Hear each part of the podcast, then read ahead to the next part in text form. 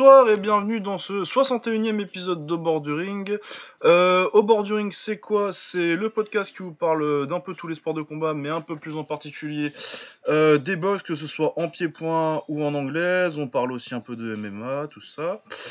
Euh, comme d'habitude, je suis rejoint par Baba, mais il va pas vous parler tout de suite parce qu'on a un invité spécial cette semaine. Shakib, comment ça va, Shakib? Ça va très bien, et vous les gars? Bah ça va, très bien. On revient de vacances. là, ça fait trois semaines qu'on n'a pas fait de podcast. Je crois que ça, je crois que ça doit être euh, les vacances les plus longues qu'on ait pris depuis qu'on a commencé l'année dernière. C'est probable, ouais. Ouais. Salut à tous.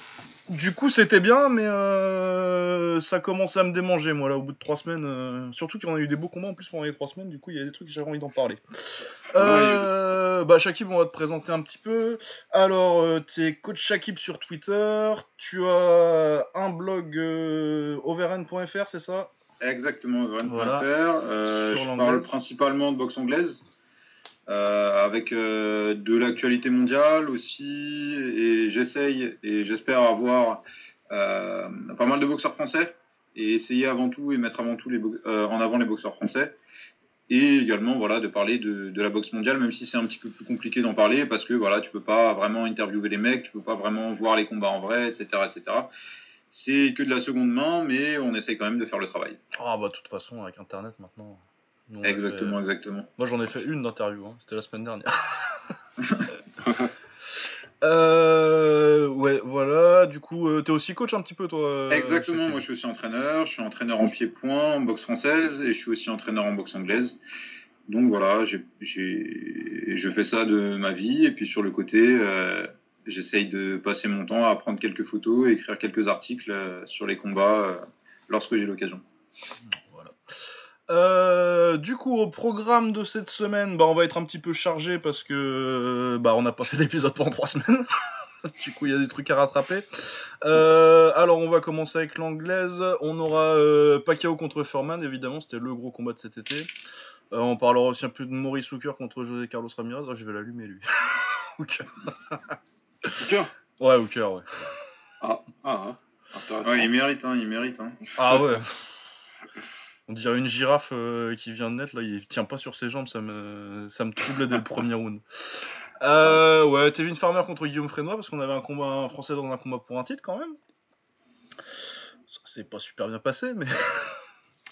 Ouais. Euh, voilà, puis un peu tout le reste, je vais pas aller, euh, on en parlera. Euh, on parlera un peu de MMA avec le Holloway contre Edgar, vite fait de Lawler contre Covington, et puis un peu du reste de la carte.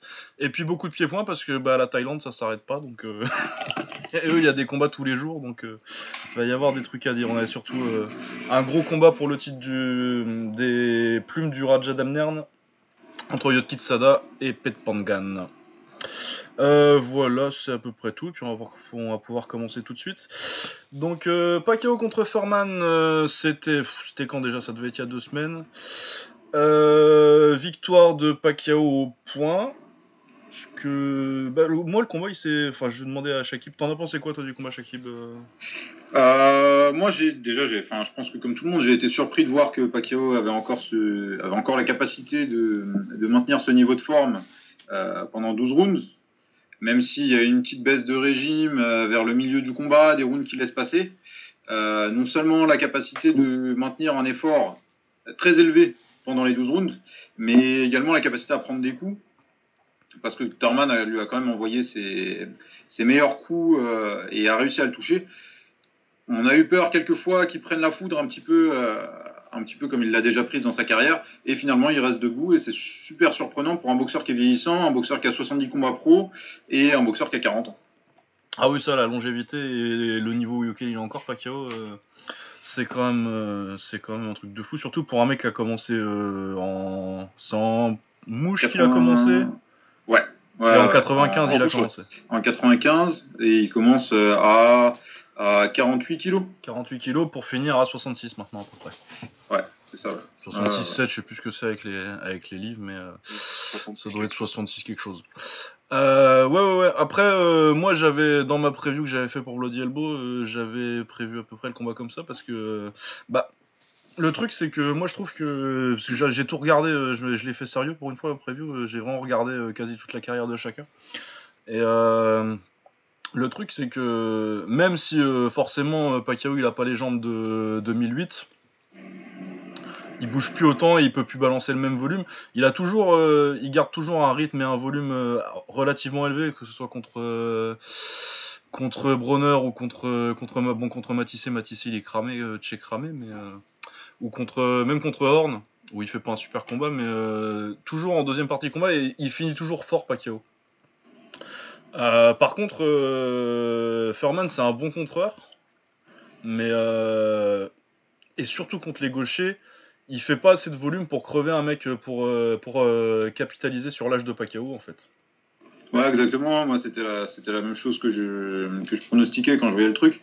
la, vraie question, c'était est-ce que Thorman allait taper assez fort pour, pour sonner un mec comme Pacquiao? Et moi, j'étais persuadé que non et que derrière le volume allait faire la différence. Euh, t'as un contreur, t'essayes de mettre sur un coup, c'est kiss one time, ok, super. Mais euh, si ce one time il est pas assez puissant pour euh, au moins l'envoyer au tapis et le perturber sur plusieurs, rounds que tu vas gagner ensuite, ça sert à rien d'avoir ton, contre sur un coup. Quoi. Pacquiao produit un trop gros volume pour que Thurman puisse gagner des rounds avec ça. Et on a bien vu que les rounds que Thurman gagne, c'est quand Pacquiao est fatigué vers le moitié du combat. Et derrière, il suit pas. Ouais, quand il fait son, round, son petit round de pause, là, il avait fait la même contre Horn euh, vers le 7 ou 8ème. Il prend un round où il fait pas grand chose, et puis après, il repart pour repartir encore euh, fort sur les 9, 9, 10, 11, 12. Quoi. Ouais, après, il y avait une vraie surprise, c'était quand même que Pacquiao ait réussi à, à mettre Torment sur le cul. Ouais, ça, je l'attendais pas. Est-ce que c'était vraiment un événement ou plutôt un péri-événement? Il est en train de reculer, il prend, il prend un coup ou, euh, Pacquiao se jette un petit peu. Pour moi, il est plus déséquilibré que vraiment sonné. Mais en tout cas, euh, ça, moi, ça m'a surpris et ça avait l'air de surprendre pas mal Thurman aussi euh, de se retrouver sur le cul. Et j'ai l'impression que ça l'a pas mal perturbé sur le, sur le début du combat, sur les rounds 2, 3, 4. Il avait du mal à, se remettre dedans et à se dire putain, en fait, euh, le mec il a 40 ans, il tape encore quoi. Bah ouais, et puis surtout tu te dis bon bah merde, premier round, faut, déjà, faut déjà que j'organise deux pour, pour revenir à nouveau quoi. Psychologiquement, c'est dur. Hein. Je te rejoins, c'est beaucoup, je pense qu'il y a une grosse, part de surprise dans le fait qu'il soit tombé, euh, enfin qu'il soit sur le cul, Turman. Il est touché, hein, je pense qu'il est quand même un petit peu, secoué, mais euh, il y a aussi la surprise d'avoir pris un, coup aussi puissant, et je pense qu'il s'y attendait pas. Il y a peut-être une petite part de, entre guillemets, d'arrogance de la part de Turman. Il peut-être aller dans le camp en se disant, euh, il pourra pas me taper aussi fort que les mecs que j'ai boxés, que des porteurs, que des, que des Garcia ou des gars comme ça, quoi. Donc, euh, il y a peut-être ça. Moi, ce qui m'a plus surpris, c'est, euh, enfin, ce qui m'a surpris, oui et non, parce que Thurman, euh, autant je l'aime pas beaucoup, mais ça, je crois que j'ai déjà dit plusieurs fois dans le podcast, autant je trouve que c'est un bon boxeur, pugilistiquement parlant. Hein. Mais Pacquiao, pour moi, il a prouvé qu'il était meilleur pugilistiquement parlant. Et c'est ce qui frappe, c'est qu'au niveau de la catégorie d'aujourd'hui, la catégorie, elle est quand même forte très très forte même. Oh, il y a des bons. Pacquiao, il est au-dessus de, vraiment pas mal de boxeurs du top 10 niveau boxe, quoi, niveau euh, vraiment pugilistique. Ah bah c'est le troisième meilleur boxeur de la KT, je pense moi. Ouais, ouais, c'est le troisième meilleur boxeur, mais enfin moi je suis complètement d'accord avec toi. Après je pense que ce combat-là, ce qu'il a montré aussi, c'est qu'il y avait peut-être un, un vrai gap entre les deux premiers et ce qui suit. Ah ouais, entre le reste et... Clairement. Crawford et Spence, et, ce qui suit. Quoi. Il y avait, pour moi, il y a vraiment un gap et ces deux-là, ils sont vraiment trop au-dessus et ça peut être même dangereux pour Pacquiao d'aller les chercher. Ah ouais, bah, Pacquiao, à moins que le chèque soit vraiment bon et on sait que. Euh, bah, il est sénateur, ça, ça, demande des thunes, puis ça a jamais de toute façon euh, été un. Il a jamais été comptable, quoi. ouais. Ouais, c'est clair. Euh, non, moi, à mon avis, si je suis Pacquiao, si tu essaies de prendre un combat gagnable, tu de prendre porteur histoire de récupérer sa ceinture tant qu'à faire. Mais après, oui, si tu veux faire un gros combat, tu veux essayer d'aller chercher Spence ou Crawford, mais ça va mal se passer. Hein. Je pense pas, je pense pas. Je, sais pas, je pense que plutôt pour lui, s'il peut prendre Porter, c'est pas mal. S'il peut prendre Garcia, c'est pas mal. Mais tu vois, des, des trucs où euh, il n'y a pas le risque derrière de, de, finir à, à, manger avec une paille à 60 ans. Quoi. Bah ouais. Parce que contre Crawford, c'est vraiment le risque. Ah, contre Crawford, euh, bah Crawford, tu vas pas lui faire, tu vas pas lui faire comme avec Furman où euh, tu vas lui mettre trop de volume pour euh, Crawford, il va t'en mettre, t'en mets une à Crawford, il va t'en mettre trois quoi, donc. Ouais, puis il y a beaucoup trop de, il y a beaucoup trop de choses qui font qu'il pourra vraiment lui faire la misère quoi, le, le, travail encore à la résistance, le fait de pouvoir boxer dans les deux gardes, etc. Enfin, il y a vraiment beaucoup de choses qui font que ça sera pour moi trop compliqué pour Pacquiao. Ouais, ouais puis Rollspen c'est un gros welter pour le prendre comme ça, ce serait chaud. Bah, lui c'est un tank quoi. Non, ouais. Du coup, ouais, bah à la fin. Après, pour, euh, pour Foreman, c'est c'est un sale. euh, Enfin, c'est un sale, que- c'est un sale setback, mais euh, de toute façon, toujours une défaite. Quand, quand, on, quand ton point de vente comme ça, c'est de, te- c'est de dire que t'es invaincu et que d'essayer de dire que t'es champion linéaire, euh, tu perds contre Pacquiao à 40 ans, euh, c'est rarement bon, quoi. Pour la carrière. Puis après, moi, je Ouais, veux dire, ça ouais, à sa pas. place, hein, c'est tout. Bah oui, c'est ça, tu vas boxer quoi Pff. Bah pareil, les porteurs et les... À moins que tu te décides à dire que maintenant que t'as que t'as pris ta défaite, euh, t'essayes d'aller voir euh, Spence et Crawford parce que y a que comme ça que tu toucheras de la thune, mais... euh, Ouais, je pense que ça peut être intéressant pour lui. Après, il, il a des nouvelles choses à prouver. C'était aussi euh, la première fois qu'il rencontrait un mec de ce niveau-là, quoi. Bah un mec oui, qui a c'est une ça. carrière comme ça, et tu vois, c'est c'est pas Garcia qui va te donner de l'expérience, c'est pas c'est pas Porter qui va vraiment te donner de l'expérience, tu vois. Ouais. Et c'est peut-être qu'il avait besoin de de tout ce combat-là pour psychologiquement, mentalement pouvoir plus se libérer parce que enfin je sais pas vous mais moi il y a plusieurs fois dans le combat où je me disais mais il réfléchit trop avant de boxer quoi. Ah ouais, non, Il mais ça, de toute façon... euh, trop. Ouais, ouais. Voilà. Toujours contre, des, contre les gauchers, euh, contre les gauchers, euh, Furman. Déjà, il met pas un gros volume d'habitude, euh, il cherche plus son gros contre. Et, euh, et surtout, en plus, euh, son problème à Furman, c'est qu'il devient débile quand il, une fois qu'il a sonné un mec. Ouais. Il est hyper Ouais. propre avant, et puis il chope un gros crochet gauche, mettons, et après il commence à balancer que des gros crochets de boucher pour le finir, alors que c'est un, un compte précis qui lui a, qui lui a, qui l'a amené là. Et il arrête, il fait Ah, vas-y, je vais l'arracher, et il finit par, par laisser les mecs revenir dans le combat comme ça. C'est assez bizarre, ouais. De... Pour le coup, la plupart des boxeurs, c'est quand ils se font toucher qu'ils arrêtent d'être boxeurs. Et lui, c'est plus c'est l'inverse. C'est quand il touche qu'il qu'il- qu'il reste pas boxeur, qu'il passe en mode euh, destruction, mais pas comme il faut. Et, euh, Ouais, comme et plein on de mecs on va en parler quoi. tout à l'heure avec un mec euh, comme Ramirez.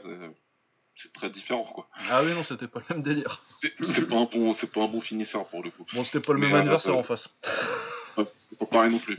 mais euh, ouais, ouais, non, mais clairement, Thurman, moi perso, c'est pas une déception, c'est pas une. Je vais pas dire que c'est pas une demi-surprise. Très franchement, je pensais quand même qu'il pouvait euh, faire mieux que ça.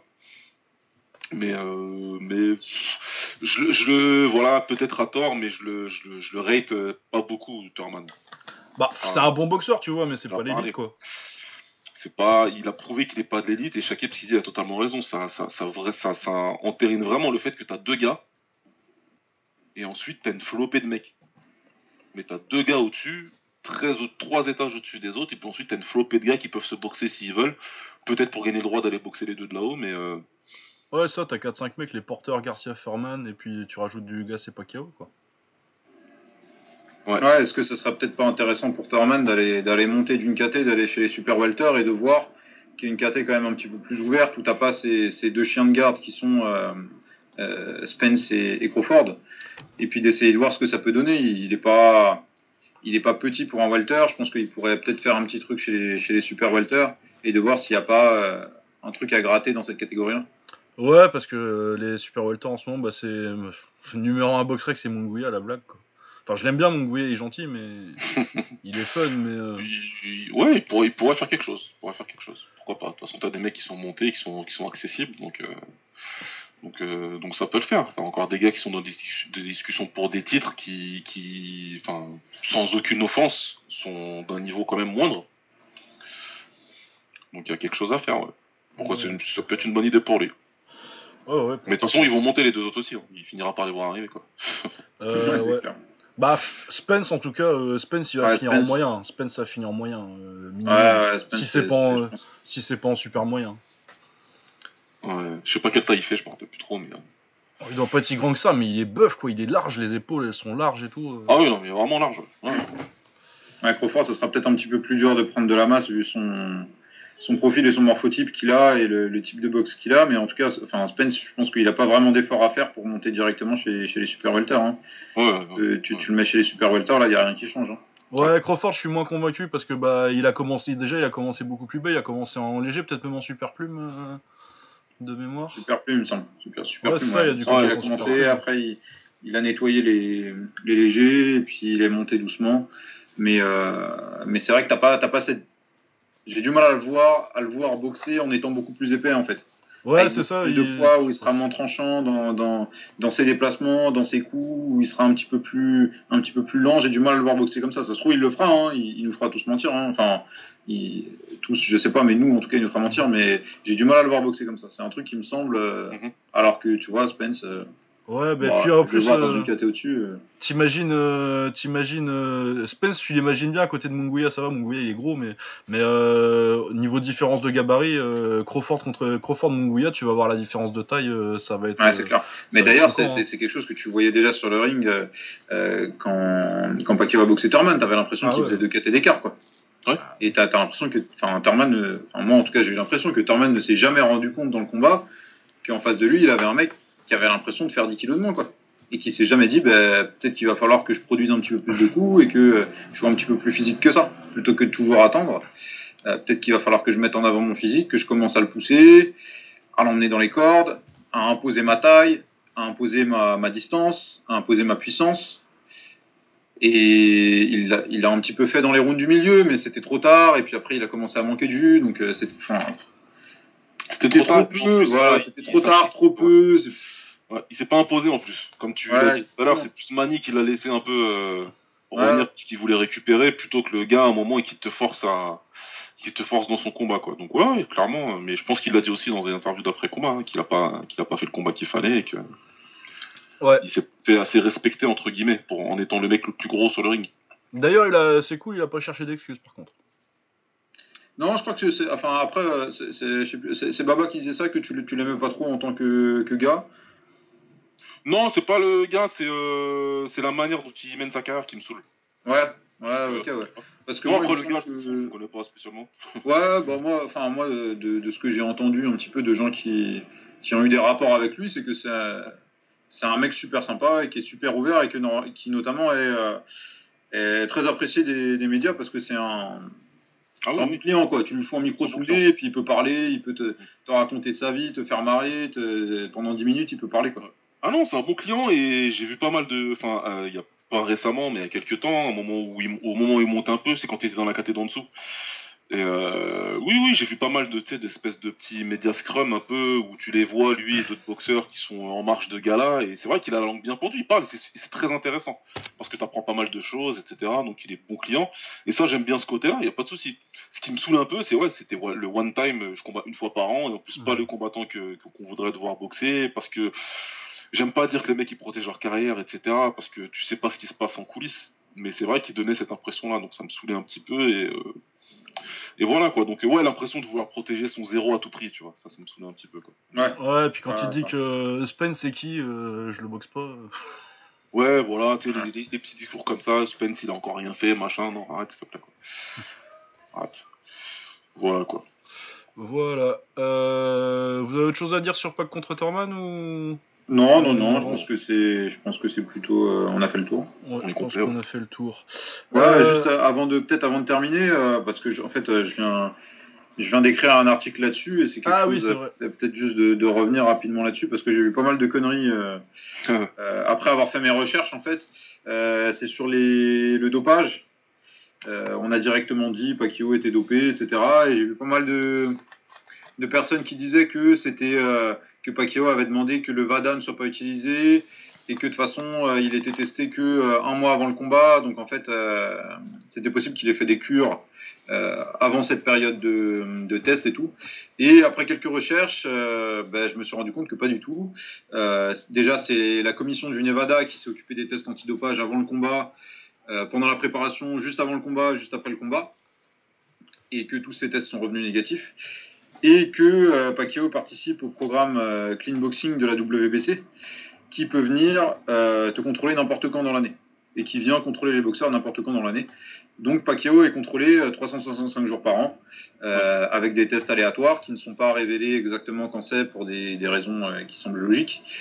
Et, et, donc, voilà, après, tu peux toujours croire que tu, peux, tu peux être dans la théorie de tous les sportifs de haut niveau sont dopés, que euh, les industries pharmaceutiques euh, sont meilleures que les, que les laboratoires antidopage, etc. etc. Tu, peux être dans cette théorie-là, mais de croire que euh, Pacquiao évite les tests antidopage parce qu'il est dopé, ça c'est complètement faux.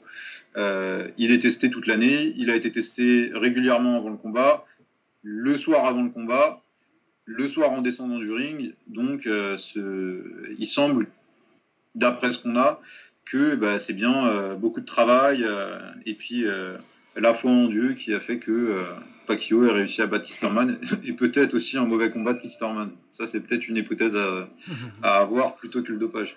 Ouais, et puis de toute façon, euh, oui, effectivement, il y a du dopage euh, dans, bas dans tous les sports de haut niveau, de toute façon, euh, à un moment. Après, est-ce que c'est intéressant de passer ton temps à spéculer, à dire ah, lui oui, lui non, lui voilà Exactement. Après, moi je dis pas que Pacquiao est dopé ou pas dopé, c'est possible qu'il soit dopé parce que bah, quand tu as des performances comme ça à 40 ans, forcément, tu te tu réfléchis. Après, c'est possible que non, c'est possible que oui, mais euh, j'ai pas le temps de passer mon temps à me dire ah, à regarder les photos euh, des pesées et dire ah là là, euh, là on voit une veine sur son biceps. je suis sûr qu'il est, qu'il est dopé maintenant. Tant que les tests ils, ils reviennent pas positifs, bah. exactement, exactement. Et, c'est ça surtout, c'est que il y a beaucoup et au cours de la carrière surtout de Manny Pacquiao, il y a eu beaucoup, beaucoup, beaucoup de d'accusations de cette manière-là.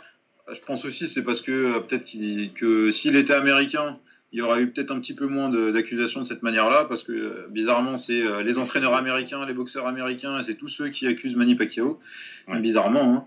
Et, et c'est l'un des seuls qui n'a jamais eu de test positif. Ouais. Non, mais puis de toute façon, c'est comme les histoires à l'UFC où euh, c'était. Euh, quand t'as eu des gros upsets, dans genre un Américain qui upset un Brésilien, t'as personne qui a rien dit, et quand c'est un Brésilien qui gagne contre un Américain qui était pas censé battre, euh, tout de suite, ah là là, le dopage et tout. genre, t'as la répétition, les Brésiliens ils sont tous dopés, et les Américains ils sont tous fines, oui, mais mes couilles. Oui, oui. c'est toujours, c'est toujours le Brésilien qui décline où on va te dire, ah, c'est Postuzada Aldo ou c'est Postuzada Intel, par contre, tu l'entends jamais d'un Américain. Pourquoi personne n'a dit Postuzada, comment il s'appelle? Pourquoi personne dit Postuzada Robbie Lawler. Ouais, qu'il a eu une ressurgence de carrière assez phénoménale. À un moment où plus personne n'attendait. Mais bref, ouais, c'est hyper chiant et j'avouerais que j'ai même beaucoup de mal à comprendre sous quel, euh, sous quel scope les fans, si on peut appeler ça des fans, euh, voient les, sports de combat? Parce que euh, moi, je vois les tweets de Shakib. Lucas, je te connais depuis un certain temps maintenant. un bout de temps. Je sais que ce qu'on a, je sais que ce qu'on apprécie avant tout, ça, ça, ça, va être le combat, l'opposition, la confrontation, la préparation, tout ce qui est inhérent euh, à, à, la boxe et ce qui fait qu'on aime, surtout qu'on pratique en plus. Euh, mais le fait de se dire dès qu'il y a un combat, la première chose que quand tu vas rapporter ça, c'est est-ce qu'il est, est, qu'il est dopé, est-ce qu'il est pas dopé? Je pense qu'il est dopé. T'as vu son corps, t'as vu machin, t'as vu ce qu'il a fait. Comme... Ouais, moi parler que de ça pendant pendant une semaine et parler 10 minutes du combat, ça m'intéresse pas du tout quoi.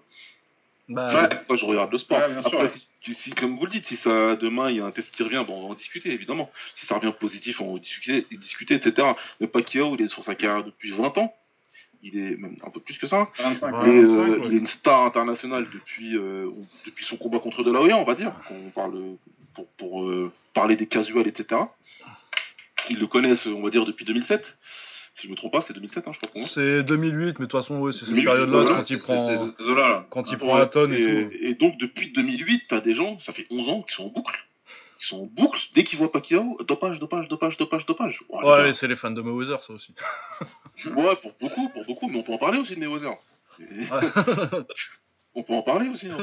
c'est pas un problème. Voilà, exactement, c'est ça qui est, c'est marrant, c'est que euh, si tu regardes un petit peu, euh, Mayweather, il, utilisait quelques, quelques antidouleurs pour ses mains sur sa fin de carrière parce qu'il avait les, les, os qui commençaient à grincer et c'est des, des, produits qui, dans certains États aux États-Unis, euh, sont considérés comme dopants. Euh, et euh, il a eu euh, notamment une suspension de 30 jours après le combat contre Pacquiao parce qu'il a fait une injection de, de vitamines juste après la pesée. Une injection de vitamines qui a été considérée comme une, un produit dopant mais de catégorie minime. Donc il a eu que 30 jours de, de suspension, mais voilà, c'est ce genre d'entrave à la législation antidopage. Manny Pacquiao n'en a jamais eu dans sa carrière qui dure 25 ans. T'entends toujours parler de ça, et bizarrement, t'en entends moins parler quand il s'agit de Jarrell Miller. ouais, mais Jarrell Miller, il a commencé en poids lourd kick aussi. Pareil, c'est ah, barre. Putain, tu quand même. C'est quand même un mec. En un mois, il a trois tests antidopage positifs. trop fort. Avec trois produits différents. le mec, il s'est foutu un putain de cocktail. Et derrière, il va dire J'attends la contre-expertise. Non, mais tu te le qui, tu vois. Euh, J'attends Ouais, l'échantillon B. Ouais. Ouais, voilà, c'est ça. Ah ouais, non, mais Ça- sa puce, elle brille, dans la- elle brille la nuit, lui. Ah, non, Ouais, c'est ça. ouais. Il y a des fous quoi. Mais bon ouais non, mais vous avez raison puis il faut voilà hein, moi je ça fait longtemps que je me bats pas avec ces gens-là sur euh, sur Twitter et tout. Tout à l'heure d'ailleurs j'ai vu un truc de ton Curious Cat là Shakib je crois que j'ai failli tomber de ma chaise au bureau je crois. Le gars qui a son pote qui s'est bagarré enfin qui, qui est rentré dans une Oui, salle. Ah, oui, après, bon, ça, ça, ça doit être des, ça doit être des petits jeunes, tu vois. Mais euh, mal- faites les malheureusement, malheureusement euh, c'est des débats qui sont aussi lancés par des personnes qui sont très sérieuses, qui ont des antennes euh, sur euh, ESPN, sur, enfin, sur des Ouais. grosses télé américaines, et c'est c'est pas que des débats qui viennent euh, d'Internet. Oh non, non, non, mais ça aussi, mais de toute C'est façon, pas que euh, il trucs que tu viens du 18-25, quoi, tu vois. Ouais. Ouais, ouais, mais de toute façon, là, c'est le même délire avec euh, ESPN, c'est qu'à un moment, faut faire des vues aussi. Hein. Exactement. Quand tu ouais. commences à bosser un petit peu euh, dans les médias, euh, il y a des trucs où.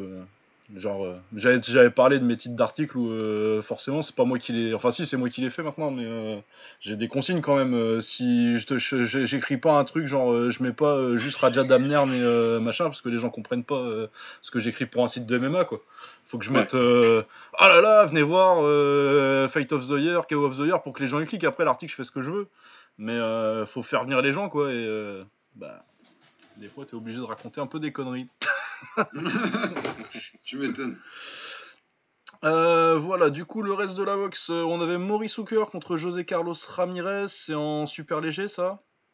Super léger, ouais. Euh, ouais, c'est ça, c'est super léger. ça. c'est 63, C'était ouais, pour, euh, c'était pour une ceinture, ça devait être là. C'était une W quelque chose. WB Je crois qu'il y en avait deux, il me semble. Il me semble que c'était une unification. Ah oui, c'est ça, oui, il en avait une. euh, Il en avait une, le camarade Ramirez aussi. Je Ouais, il me semble que c'est ça. ouais.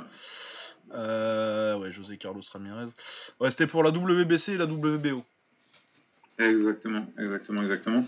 Euh, il me semble que c'était Hooker qui avait la WBC, Ramirez la WBO, et du coup, au final, bah, Ramirez Euh, c'était l'inverse, ouais. Enfin, de toute façon, on, Ouais, s'en fout. Au final, Honnêtement, au final, c'est Ramirez qui a les deux. c'est Ramirez qui a les deux. Euh, très bon combat de Ramirez qui a mis, euh, qui a mis la pression très très vite sur Hooker. Euh, Hooker, il est, elle est bizarre sa boxe. Euh, quand, il est, sur l'offensive, ça va. Mais dès qu'il doit commencer à reculer, t'as l'impression qu'il est plus stable sur ses jambes. Il prend tous les coups. Et euh, ouais, non, je sais, je, je comprends absolument pas euh, sa performance. Du coup, il s'est fait mettre KO. euh, c'est quel round? Ça devait être vers le 6-8ème. Euh, un, peu, un petit peu avant. je Sixième, crois que c'était- sixième. Sixième, ouais. Sixième, ouais, c'est c'est ça, ça, ouais. ouais. Sixième, ouais, autant pour moi. Euh, ouais, bah, ce, qui est, ce qui est surtout bizarre, c'est que euh, t'as l'impression qu'il n'y a pas vraiment de préparation de combat, quoi. Est-ce que tu veux, est-ce que tu veux vraiment aller dans l'échange contre euh, un boxeur qui vient de la, de la Garcia Academy, tu vois? Est-ce que tu as vraiment envie de ça? Est-ce que tu vas vraiment chercher à gagner les échanges contre un mec comme ça? Est-ce que tu vas pas plutôt essayer de rester très loin, de l'empêcher d'avancer, de le repousser avec ton jab, etc. Surtout quand tu as une allonge comme, euh, comme Maurice Hooker. Est-ce que tu vas accepter de rester dos aux cordes et de te faire charbonner en disant bah, je vais passer un crochet et puis c'est ce crochet qui va faire la différence? Non. C'est, c'est, Bah, enfin, t'as, t'as l'impression qu'il. Soit lui, soit son coin, enfin. Il y a quelque chose qui n'a pas été suivi, quoi. Soit le plan pue la merde, soit ils n'ont pas suivi le plan. Soit il a Et pas le niveau technique pour euh, faire le plan, parce que quand tu vois que ses meilleurs moments c'est quand il boxe en avançant, Ouais. et que dès qu'il Ouais. commence à reculer, euh, il est pas stable et qu'il est en galère dès que, dès que, dès que Ramirez lui avance dessus. Bah, si t'es pas stable sur tes appuis et que t'as pas confiance dans ton jab euh, et que t'essayes de garder un mec comme ça à distance, bah ça passera pas quoi. Ouais. Ouais, ouais, c'est clair, c'est clair, c'est clair. Bah, au final, ça nous a donné un, un KO magnifique, quoi. Ah oui, très beau, ça, ça doit être le Euh, meilleur KO assez de que j'ai vu cette année. Super finish, ouais. Euh, beaucoup de, de coups très clean qui passent. ouais. C'est un petit peu, un petit peu choquant même à, regarder ce, finish-là. Mais euh, sur, le combat, ouais. Euh, Hooker, je peut-être moins dur, je sais pas. Peut-être faut que je regarde. Euh, oui, il y, a un gros problème. À, il a eu, il a eu beaucoup de mal à garder euh, Ramirez à distance. Même s'il a bien fait, je pense, en tout début de combat. Il a plutôt pas mal fait. Mais je trouve que c'est Ramirez qui fait vraiment très bien le travail hein, pour casser la distance et, euh, et il a été plutôt intelligent euh, de viser le torse d'abord de. Il visait d'abord le torse de, Hooker avant de pouvoir commencer à se rapprocher. Enfin, ça permettait de se rapprocher en tout cas, plutôt que d'aller viser la tête ou alors d'aller tout de suite en bas à l'estomac. Donc c'était plutôt intelligent et ça permettait d'aller dans les cordes et de là puis travailler ensuite un petit peu plus face, etc. avec ses enchaînements. Mais euh, ouais, moi je fais plus, euh, je donne plus, je donne plus grosse part, on va dire, à la performance de, de Ramirez qu'un foirage d'Hooker, quoi. Et euh, au niveau de son, au niveau de son jump, quand il reculait, c'était clairement bizarre. Je me suis demandé s'il était touché ou pas, si il y avait un truc, est-ce qu'il était blessé, pas blessé. Bon bref, après on va pas commencer à, à spéculer. S'il y a rien qui est sorti, c'est qu'il y a rien qui est sorti. Puis lui-même l'a rien dit. Mais ouais, je pense que Ramirez, il a fait un, un bon combat. Il a fait ce qu'il fallait. il a posé un problème que que Hooker il n'a pas été capable de qu'il a pas été capable de, de solutionner. Alors après, comme vous dites, est-ce que c'est il y a deux solutions. Soit c'est lui qui n'a pas suivi le plan qu'ils avaient travaillé, soit, soit il n'est pas capable d'implémenter un plan, un plan comme ça. Moi, ouais, c'est pareil. J'aurais plus tendance à me dire qu'il a peut-être pas les armes pour garder à distance un mec aussi, aussi fort que ça. Euh, quand je dis fort, c'est-à-dire euh, euh, physiquement fort, quoi. Ouais, qui a de l'impact sur le combat, quoi. Ouais, parce qu'après, je pense qu'on est, on est tous d'accord pour se dire que quand le combat commence, tu t'attends pas à autre chose de la part de Ramirez.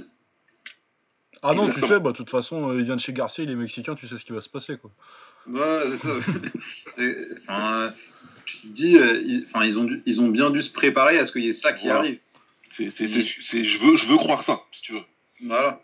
Ah ouais, non, parce que as, si t'as cru qu'il allait venir courir autour du ring et euh, te jabber et essayer de mettre un petit une une fois de temps en temps, fallait regarder du film, mec. Ouais. Parce que après, si t'es dans le camp en train de préparer et que tu te rends compte pendant le camp, parce qu'il faut voir les sparring qu'ils ont ramené aussi, mais si t'as ramené les bons sparring et qu'ils se, se prenaient la misère euh, pendant le camp, euh, là c'est simple, hein. tu changes de stratégie et tu dis à ton gars de courir, hein, parce que si tu sais pas le tenir à la mmh. distance en regardant le centre du ring, tu, cours quoi. Là, il est resté, ouais, dans les échanges, c'était pas du tout à son avantage. Une fois que ça a commencé à devenir difficile, il n'y a pas de, plan de, plan de secours entre guillemets. Donc ouais, c'était, euh, ça a vite été, ça vite été évident qu'il aurait du mal à sortir de, de ce là en fait. En tout cas, ça fait un beau trio de tête euh, en super léger, je trouve. Le Ramirez, euh, Progrès, Taylor. Bah déjà, on attend la finale du World Boxing Super Series entre Taylor et Progrès. Mais le gagnant contre Ramirez, moi, ça me botte bien. Hein. Ouais, c'est une catégorie intéressante. Et, et, Ramirez, surtout qu'il a, moi, j'attends clairement de le revoir, de voir ce qui, ce qui va changer, est-ce qu'il va continuer à boxer comme ça, est-ce qu'il a euh, vu des failles dans sa boxe euh, au cours de ce combat-là, est-ce que Garcia va lui changer certaines choses? Euh, moi, je suis vraiment impatient de voir sa continuation. Là. Ouais, parce que niveau défensif, Progrès et Taylor, c'est pas le même délire, quoi. tu m'étonnes. ah ouais, là, on n'a rien à voir. Et puis en plus, ouais, Progrès, il est, il est, il est fort pour le coup. Donc, tu tombes sur un, sur un mur aussi. Donc c'est pas, ce sera un combat totalement différent.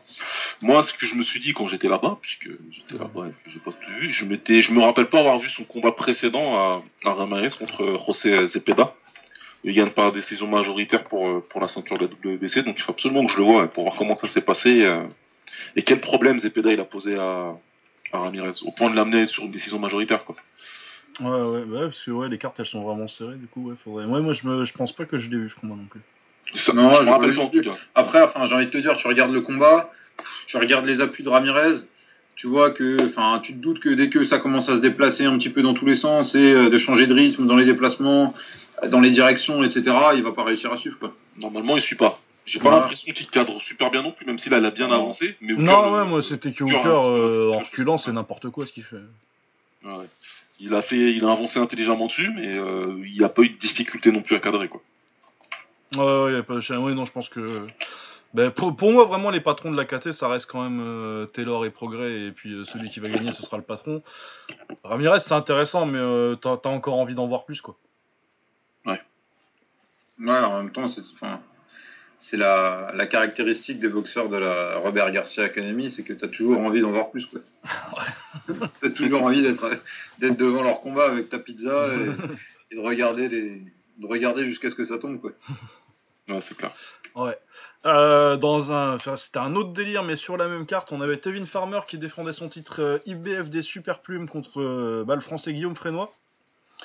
Pour une fois, il avait un short pas trop mal, Farmer, parce que souvent il a eu des shorts moches. Mais là, c'était un hommage à, à Pernell Whitaker. Ouais. ouais, il avait tout le monde. Il avait Dada Chef, il avait Whitaker, il avait tout. Ah bah. Il, avait des noms dans tous les sens sur son short. Ouais, bah, il y a eu beaucoup de morts en boxe anglaise ces temps-ci.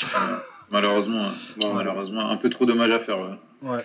Euh, mais en tout cas, c'était un bel hommage à Whitaker parce que euh, super combat défensif, il gagne quasi tous les rounds et il gagne par décision. C'est, C'est- ça, ça, ça- ça tient dans le thème du Whitaker. Ouais. Mais ouais, très beau combat. euh, très beau combat. Très belle perf de Farmer. Il a fait le combat qu'il fallait. Après, très beau combat. Euh, Frénois, euh, il, a, du, il a du cœur et tout, mais euh, clairement, techniquement, il avait pas le niveau là pour, euh, pour Farmer. Ouais, après, c'est quelque enfin, Il y a, y a sans doute aussi une grosse part de préparation mentale, je pense. Je pense que c'est compliqué à son âge et avec son expérience euh, d'arriver comme ça dans une, dans une aussi grande enceinte avec autant de pression sur tes épaules. Euh, Peut-être de poser son cerveau sur le côté et de se dire bah vas-y j'y vais je le charbonne quoi. Je Ouais, non, charbonne, mais- je- parce que euh, tu vas tu vas enfin je pense pas que ce soit possible de gagner contre Tevin Farmer en envoyant euh, trois jabs dans le round quoi. Bah non, c'est pas possible parce que de toute façon, voilà, euh, ça. déjà, euh, même en lui envoyant du volume, il est chiant à toucher parce que Ouais. pour moi, franchement, Devin Farmer, ça doit être un des meilleurs bo- boxeurs défensifs des States. Puis du monde même. Ouais, au jour d'aujourd'hui, euh, clairement. Donc euh, ouais non non non bah euh, ouais non mais je pense qu'en plus euh, niveau style euh, c'était pas fait pour lui Frénois il avance dessus il lève bien les gants mais si le gars il, le- il te met, il te met déjà dans le vent sur les quatre premiers rounds il le touche quoi deux fois peut-être? Ouais, il, est, il était très. Enfin, ça se voyait dans son langage corporel, il était super tendu. euh, il faisait les parades avec les deux mains. C'est pas possible de travailler quand tu fais les parades avec les deux mains. Ouais. Euh, il avait les épaules qui étaient super tendues, mais tu te dis, mais Ah comment ouais, oui, coup il va était pouvoir tout- partir de ces épaules-là, quoi? Ouais, voilà, c'est ça, ouais. Et derrière, quand tu vois le dernier round, tu vois comment il se relâche et qu'il il le charbonne, tu te dis, mais putain, pourquoi t'as pas fait ça plus tôt, quoi? Bah, ouais. Et, euh, et voilà, c'est dommage. Après, voilà, encore une fois, c'est peut-être. euh, Enfin, pour moi, c'est. Même si sans doute que ça aurait pas suffi pour gagner, mais je pense qu'il aurait pu faire une meilleure performance euh, en étant peut-être mentalement plus prêt, en ayant un, combat aux États-Unis avant de faire celui-là, etc., etc. Après, voilà, c'est une occasion qui se présente. Faut, on peut pas la refuser quand on est quand on est français, quand on est à ce niveau-là, de et. euh, Bah, à puis à ce stade-là de sa carrière, Tu peux ouais. pas refuser ça, quoi. Ah bah non tu dis pas on te dit euh, bah tu vas boxer pour une ceinture euh, à l'âge qu'il a je sais pas quel âge il a mais il doit être euh, il doit être autour des 35, je crois. Il me semble ouais c'est ça hein, 35. il est déjà euh, la trentaine bien Ouais, entamée euh, ouais. ça se représentera pas quoi donc euh, Exactement, et surtout, il, a- il a une grosse carrière derrière lui. Donc ça, c'est ouais il a sur lequel tu c'était peux pas- 50 combats avant déjà. Ouais, une cinquantaine, ouais, c'est ça, ouais. Et, euh, et donc voilà, c'était compliqué pour lui. Mais euh, en tout cas, je suis, je suis content qu'il ait pu boxer à ce niveau-là. Et surtout, je suis content du nombre de Français qui commencent à avoir des, Alors, des chances d'aller sur des titres. Après Atou, Frénois, euh, il y a un Français qui va boxer Warrington bientôt. Là, ça a été annoncé, Ouais, ça a été euh, annoncé, il y a cette 2-3 semaine. jours. là. Ah bon? Euh, ouais, Ouais. C'est ça, moi. Ouais, ouais, c'est euh, c'est un très bon travail euh, de Mehdi Lafifi comme matchmaker. Ouais. Et, euh, et donc voilà, je, je suis content qu'ils aient ces chances-là, même si pour l'instant ça n'a pas payé et qu'ils n'ont pas vraiment réussi à, à briller lors de ces combats-là. Bah, ils sont Mais surtout c'est- ramenés comme adversaires, quoi. C'est- Tu, tu sais, dans les match-up à la base où euh, tu vois que Ouais, c'est, exactement, ouais. c'est pas Ouais. des c'est pas des gros combats dans la carrière des mecs en face, tu vois. C'est des- c'est plus des combats où ouais, faut, faut qu'on faut, faut qu'on te fasse boxer. On va trouver un adversaire euh, qui tient la route. Ils sont pas. Ouais, bien sûr, ouais. Mais, Mais après, c'est des combats comme ça où inscrit la faut- France sur la carte, quoi. Voilà, Ouais. exactement. Ah. Et euh, plus tard, bah, quand euh, un, un Français boxera, bah, euh, on pourra dire ah bah lui, dans son palmarès, il avait boxé Guillaume Frénois. Ah, bah, on sait qui c'est Guillaume Frénois, tu vois. Euh, ça, ça donne un nom à ces boxeurs français de dire ah bah ouais bah Yvan Mendy c'est le partenaire d'entraînement de Guillaume Frénois tu vois c'est ça, ça Ouais, bah puis petit, Mendy, il y a le combat, il a battu Campbell aussi, donc. ouais oui, oui bien sûr bien sûr bien sûr Et Campbell, Non, euh, dans un combat il était amené dans un dans le même genre de profil où euh, il était supposé perdre et euh, finalement il gagne le premier. Par contre, Ouais. on a bu en France tous ceux qui ont dit qu'il avait qu'il avait gagné le deuxième. non c'était ouais, Ah ouais, euh, ça, bah, après c'est je pense qu'ils ont été très très Mais je- très très très très euh, influencés par les commentaires Ouais, et euh, Euh, apparemment, moi je l'ai je l'ai maté en anglais le combat, mais apparemment sur RMC c'était très très très très très généreux avec euh, Mendy le commentaire. Euh, bah disons que c'est compliqué parce que euh, euh, Yvan Mendy est signé chez Asloum Event Ouais, voilà. et Brahim Asloum commente le combat. Donc, même, enfin, non seulement il est signé chez Asloum Event, mais Brahim Asloum, c'est quelqu'un qui s'implique avec ses boxeurs. Donc, c'est compliqué de. Ah oui, non, mais de toute façon, j'en veux pas Asloum euh, quand, tu connais la personne. Enfin, déjà, quand, déjà, quand tu es en train de commenter, c'est compliqué de juger un combat. Mais en plus, quand tu es impliqué émotionnellement dans le truc, euh, tu surestimes tout ce qu'il fait. Tu vois, il va t'envoyer un, Ah. un gros, une grosse tarte dans les gants. Tu vas dire, ouais, c'est magnifique. Ah ouais, euh, non, mais c'est ça, en Quand tu, dominer, tu vois. Donc, euh, quand tu vois boxer un pote, de toute façon, euh, Ouais. t'es toujours là à dire à la fin, ah non, mais t'as gagné, gros. ouais, c'est ça. Ouais, les émotions. Ouais. Mais de toute façon, oui, pour revenir sur Asloum, euh, suffit de l'avoir vu commenter les JO, quoi. Ouais. Et Ouais. on lui en veut pas pour ça, tu vois. Je comprends que euh, ils deviennent fous. Et puis pour la télé, c'est bien. Tu dois, tu dois kiffer quand t'es producteur à avoir un, à- ça, mais, avoir un mais- commentateur comme ça. ça lui- disons que ça lui arrive, euh, ça peut lui arriver de manquer d'impartialité Ouais. envers les boxeurs qui commencent. Ah bah surtout quand c'est des Français, ouais. Exactement. Euh, sinon, Gervonta Davis, toujours dans la même KT, euh, il a toujours un titre, Davis, ouais. Il Ouais, il une ceinture. Euh, bon, l'adversaire en face, euh, c'était un peu personne, il l'a éclaté en deux rounds. Il a fait le taf, quoi. Ouais. Ouais, c'est ça. C'est ce qui me fatigue un petit peu avec Gervonta, c'est que euh, bah il a boxé personne, on lui remet personne en face, il lui pète la gueule, et derrière, ça, c'est, c'est- Ah bah il va reparler, il va dire que euh, Lomachenko, il le Voilà, prend quand il est veut. Et, euh, il- oh là là.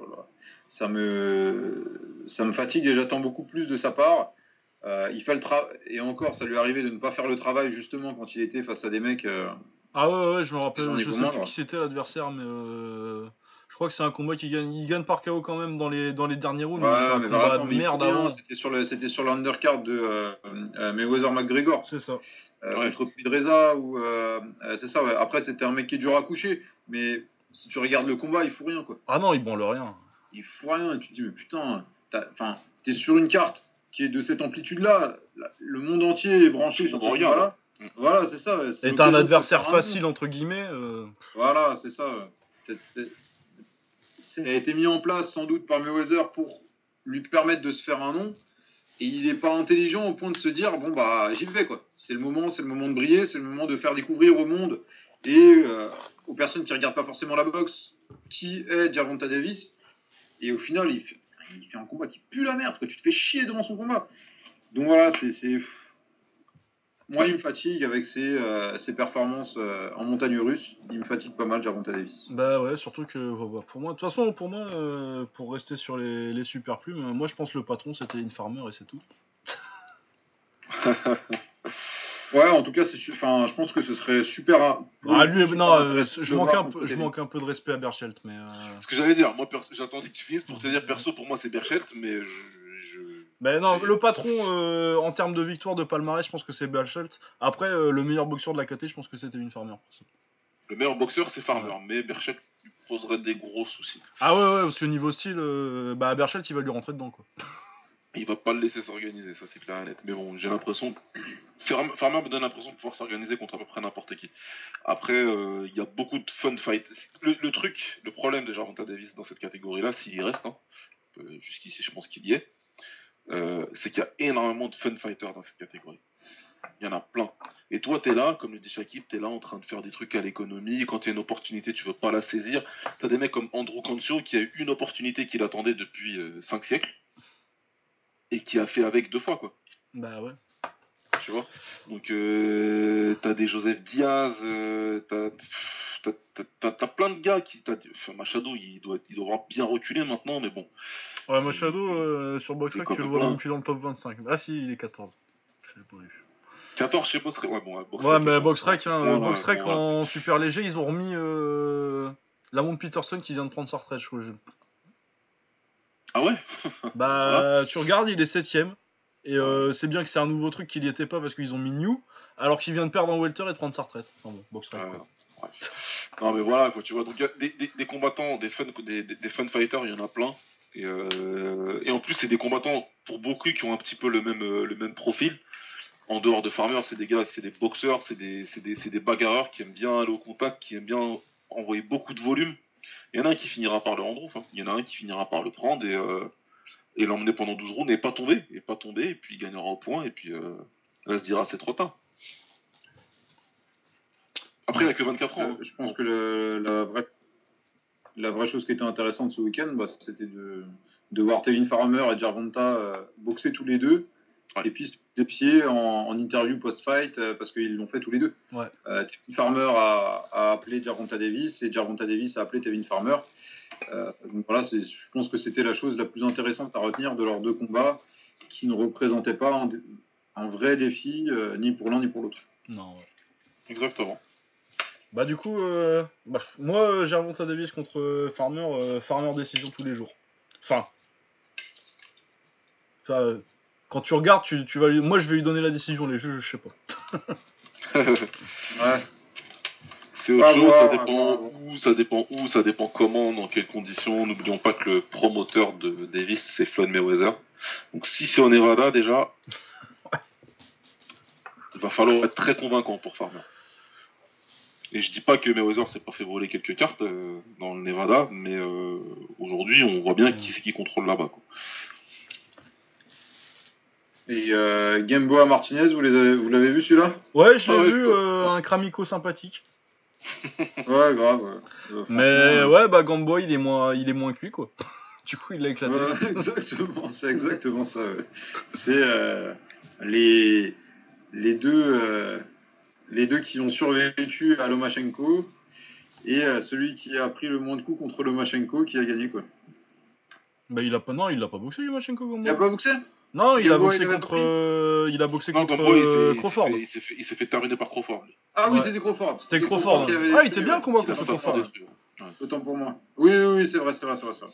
Mais euh, Et, ouais, ouais. euh, oui, et par contre, ma- Martinez s'était bien fait péter la gueule euh, par Ah ouais. Ah, par Loma, oui. Pouf. Lui, Et, euh.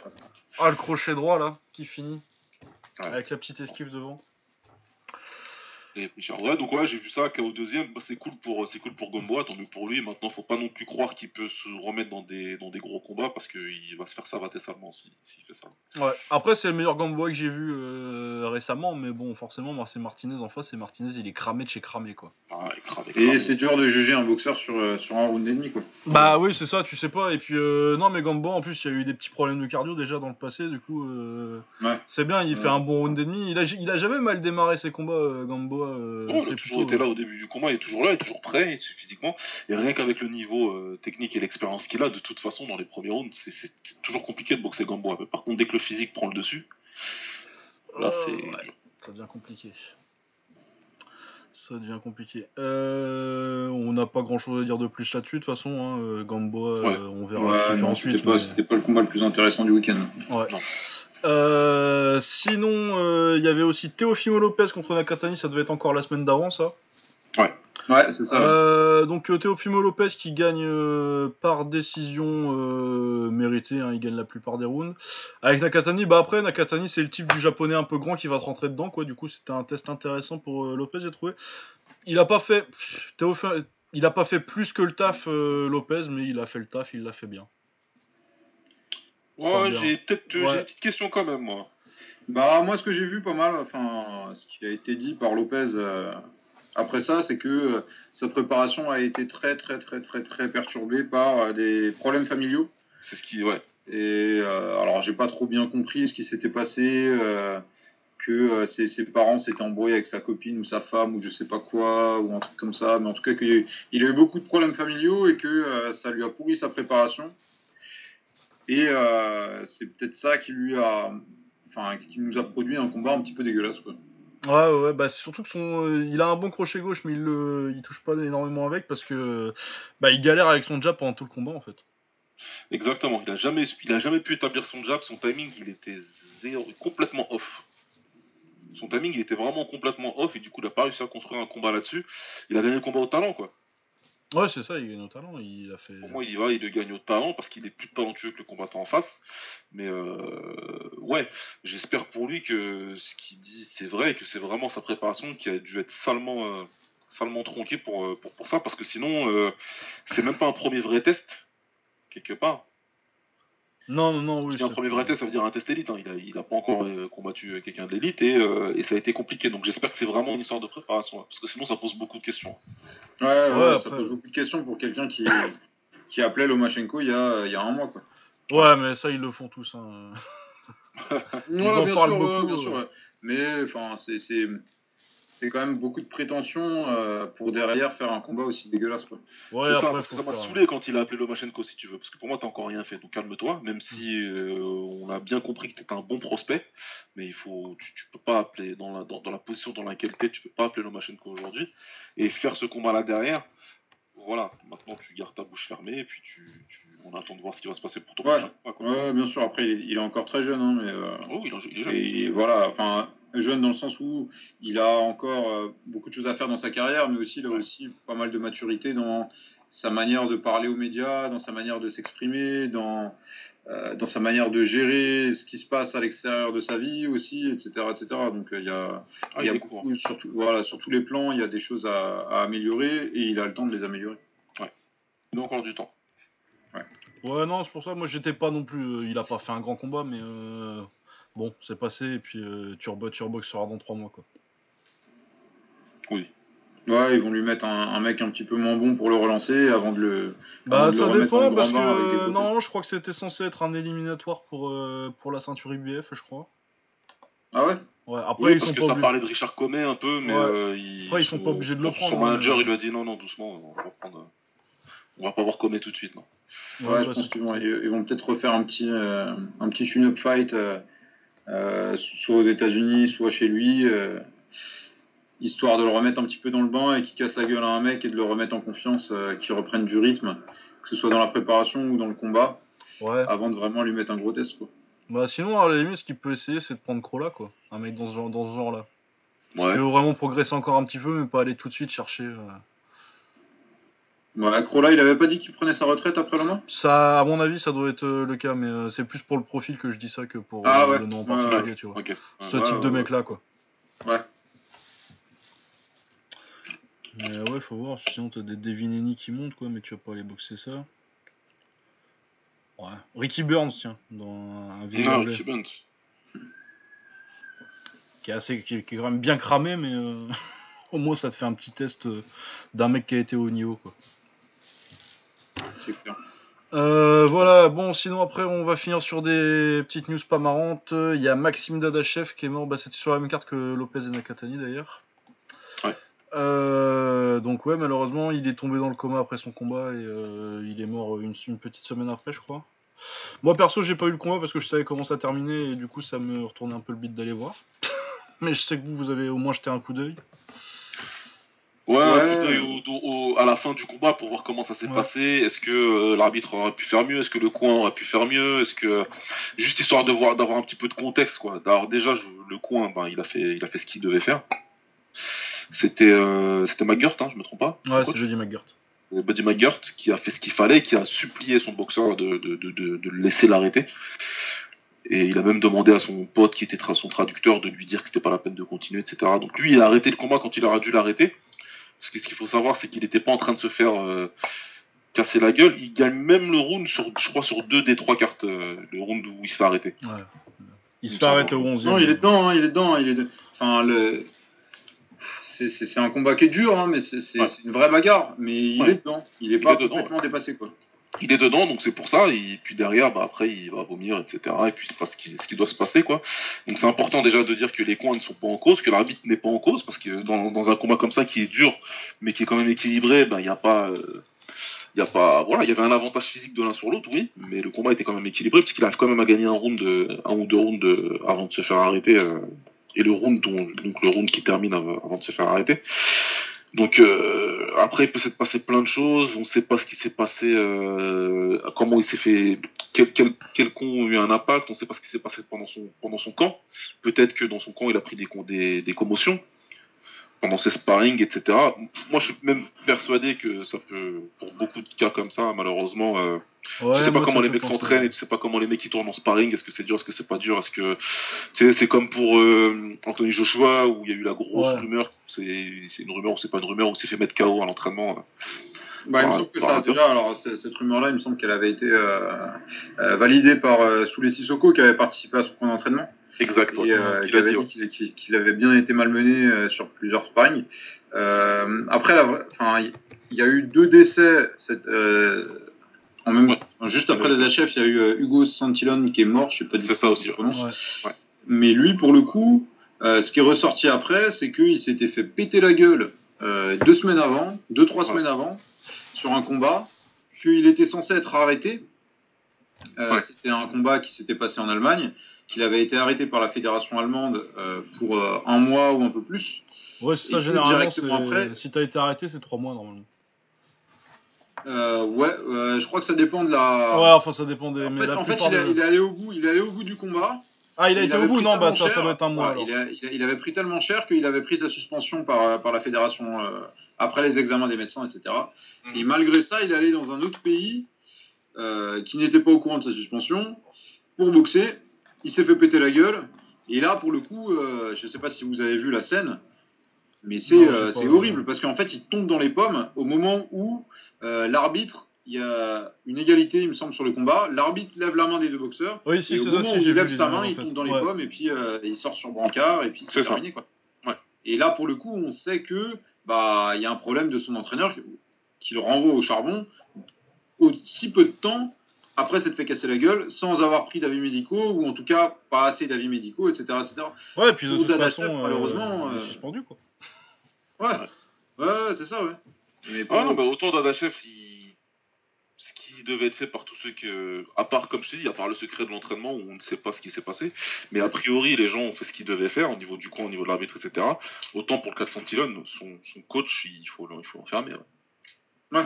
Après, euh, pour Dadachev, je pense qu'il faut. euh, je pense que c'est aussi peut-être une, euh, comment dire, une conséquence de toute cette culture qu'il y a dans la boxe qui est super im- importante, mais qui euh, jette une honte sur tous les boxeurs qui abandonnent dans les Ouais, combats. non, mais c'est ça. Ouais. Et c'est, je pense que c'est quelque chose qui, enfin, qui est encore plus développé par les réseaux sociaux, Complètement d'accord. comme tout, mais euh, c'est, enfin, il y a un Ouais, moment où les, les boxeurs et les entraîneurs doivent comprendre que il faut jeter l'éponge. Bah, encore, et ça, en anglais, ils le savent mieux que- qu'en MMA. Hein. Parce qu'en MMA, c'est. Les coachs, ils terrible, jamais. c'est- terrible parce qu'on vit une époque où t'as un mec lambda qui. Bon, on va dans le cliché jusqu'au bout, qui a peut-être jamais fait de sport de sa vie ou qui fait du sport et qui fait un, un five une fois de temps en temps, qui est capable se connecter sur internet et d'aller dire à un combattant pro que c'est un lâche. Ah ouais, non, mais moi, je me Ouais. rappelle euh, quand Andam, il perd contre Murata à la revanche, là. Ouais. Et Ouais. qu'il arrête, il est arrêté au dixième ou un truc comme ça par son coin. Ouais. Comme ça, enfin bon, bref, on s'en fout du round. Et que t'as un mec qui dit Ouais, non, mais ceinture mondiale, je suis un samouraï, moi j'arrête pas. Je fais Mais t'as jamais mis des gants dans ta vie, ferme ta gueule. Ouais. Et puis, enfin, à un moment, euh, je veux dire, euh, ceinture mondiale, pas ceinture mondiale. Mondiale. euh, Enfin, t'as une vie après. Bah, c'est a rien ça. qui va. T'es censé avoir une vie après, donc euh, voilà, c'est il faut euh, il faut bien revenir là-dessus. Il y a des boxeurs qui ont su abandonner. Je pense à euh, Matissé contre Postol, Ouais. Oui, par exemple. où il se fait il se fait péter la gueule et puis euh, il a un problème à l'œil. Il sent qu'il a un problème à l'œil. Il met un genou à terre. Il se dit voilà, je préfère Ouais. perdre ce combat-là. J'en ai rien à foutre euh, que euh, de perdre un œil. Ouais, ou contre euh, André Ward, contre. Comment il s'appelait lui? Euh, Le mec qui démontait, qui. qui Chad Dawson. Ah oui, oui. Où euh, t'as Ouais. l'arbitre au dixième qui va le voir, qui est lui direct, euh, il fait Ouais, non, c'est bon, c'est mort. Non, c'est. Mais Parce que tu sais, parce que tu sais, enfin, les, les- les trois personnes euh, de- de- sur, sur ce podcast aujourd'hui euh, s'entraînent ou se sont entraînées régulièrement, etc., etc. Mais tu sais, quand, euh, Bah quand ouais. c'est mort, quand c'est mort, tu le sais. Si la personne elle est au-dessus, elle est au-dessus.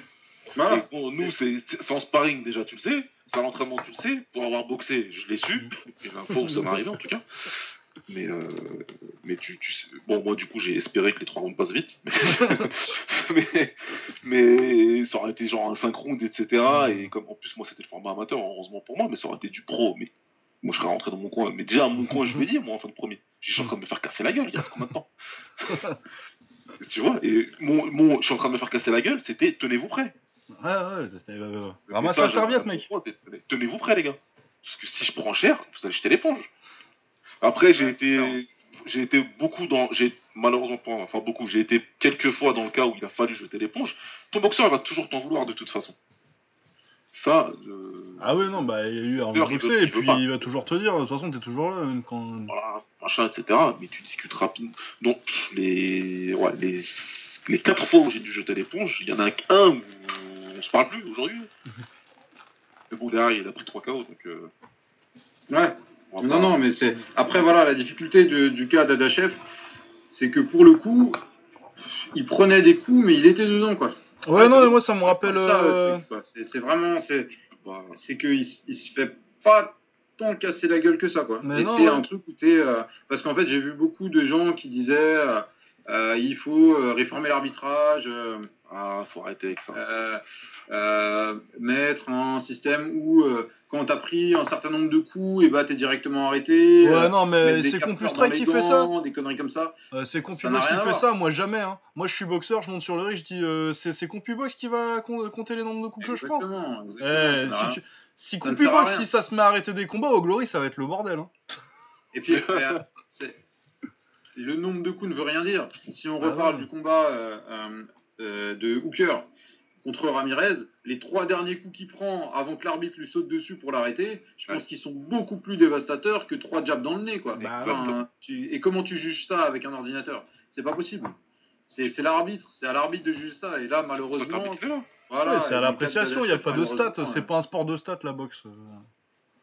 Question pour, euh, tiens, question pour Shakib qui est, il me semble aussi juge arbitre. Hein. Ouais, exactement. Je me trompe ouais, pas, dis-moi, ouais, Vas-y. Euh, le compte debout. Le compte debout, alors voilà, alors moi je pense que c'est quelque chose le, qui, est, qui devrait être remis en boxe anglaise. Ouais, moi je suis d'accord. Systématiquement. Systématiquement, la possibilité de faire le compte debout, À, à la discrétion de l'arbitre. à la discrétion de l'arbitre. Tu veux compter le mec debout, tu le comptes debout. Parce qu'en fait là, ce qui existe, c'est que tu peux compter le mec s'il est dos dans les cordes Oui. Et Ouais. que les cordes l'empêchent de tomber. Ouais. Ce compte-là, quand, quand t'es pas dans cette situation-là, l'arbitre il a qu'une solution, c'est soit il t'arrête, Soit il t'arrête pas. soit il te laisse te faire casser la gueule. Voilà, c'est ça. Exactement. Et ces secondes-là où tu le comptes, c'est des secondes de temps mort pendant lesquelles l'arbitre peut évaluer ce qui se passe. Ouais. Il a le temps d'évaluer. Il peut, te, il peut te parler, il peut te voir. Tout le monde est en temps mort. On peut dire que c'est que 8 secondes, 9 secondes, Mhm. mais c'est énorme. C'est énorme. Mais justement, qu'est-ce que tu. Je fais mon relou. hein. non, mais vas-y, dis-moi, dis-moi. Mais du coup, qu'est-ce que tu réponds à ceux qui sont de l'ancienne école et qui vont te dire que ces 9 secondes, tu voles le boxeur qui domine d'une possibilité de terminer?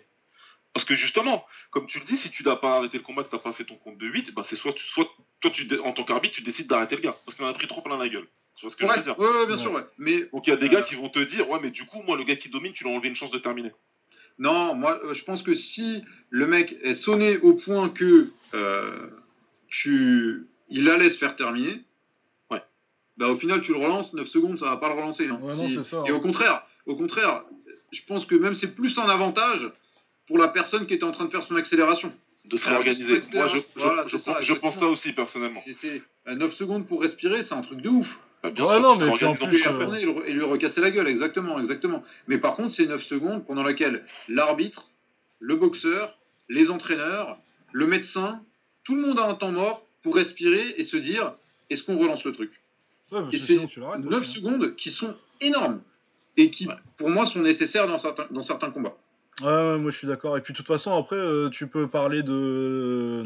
On peut parler de avantage au boxeur qui attaque euh, et tout. Déjà, il va récupérer. Comme, comme ça compte comme un knockdown, il va récupérer son point. Exactement, exactement. Donc bah oui. euh, voilà, déjà t'as ton point. Et puis en plus, euh, bah, c'est bien gentil, mais moi je préfère que les boxeurs ils meurent pas, donc on prend le plus safe. Et pour moi, le plus safe, moi, je suis d'accord. hein. et pour Moi, moi, je le plus safe, c'est un compte debout. Et vous irez voir après parce que vous lisez tous les deux l'anglais. Euh, parce que sur euh, Bad Left Hook, il y a Steve Willis, le, le- le fameux euh, arbitre qui fait des gueules Ouais. fantastiques quand il arbitre, Ouais. qui a une grosse interview, qui se fait interviewer par Fight Up. Donc soit vous regardez la vidéo, soit vous regardez la retranscription de Will Esco sur euh, Bad Left Hook, sur euh, Bad euh, Left Hook, où il explique pourquoi il est contre le compte de 8 debout. Et il avance certains arguments dont ceux que je vous ai dit tout à l'heure. Et c'est une discussion que j'ai depuis longtemps, et des fois je me suis retrouvé un petit peu tout seul à défendre le compte de 8, quoi. Et je, je me suis dit, putain, soit je suis dépassé. Ah ouais, non, moi j'ai Ouais. toujours été pour le compte de but euh, debout. Après, je pense que en fait, le compte de 8, c'est le compte de 8, ça ne retire pas la possibilité d'arrêter le combat. Ça ne retire pas la, Bah la oui. possibilité du technical knockout. Donc, euh, je veux dire, c'est un outil en plus pour l'arbitre. Bah, C'est pour ça que je comprends pas trop ce, Voilà, ce c'est ça. point de vue, si tu veux. Bon, après, il est très argumenté, donc vous le lirez et on en reparlera euh, sur Twitter si vous voulez. Mais, euh, mais ouais, c'est particulier parce que, parce que non, moi je pense pas.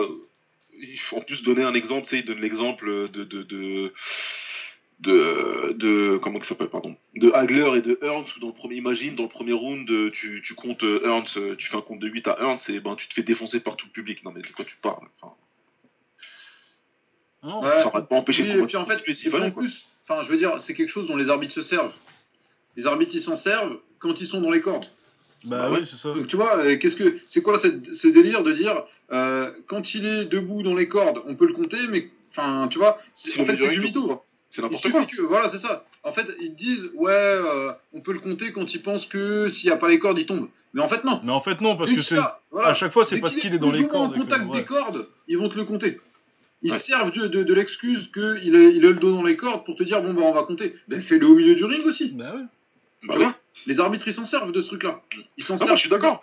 Voilà. Parce que, parce que tu, peux, tu, tu peux pas me dire que, euh, je sais pas, t'as un boxeur A qui est en train de dominer au point de, de- Il est en train de casser la gueule à boxeur B, où tu sais que toi tu peux le compter. T'as pas la possibilité. On va dire que dans les règles d'aujourd'hui, t'as pas la possibilité de le compter vite. Tu vas attendre que le gars il trébuche un peu, tu vas le relever, tu vas lui faire faire son, ses deux pas en avant et tu vas lui prendre les gants, et c'est là, en deux secondes, que tu vas évaluer si les gars il est possible de continuer parce que tu peux pas encore le compter.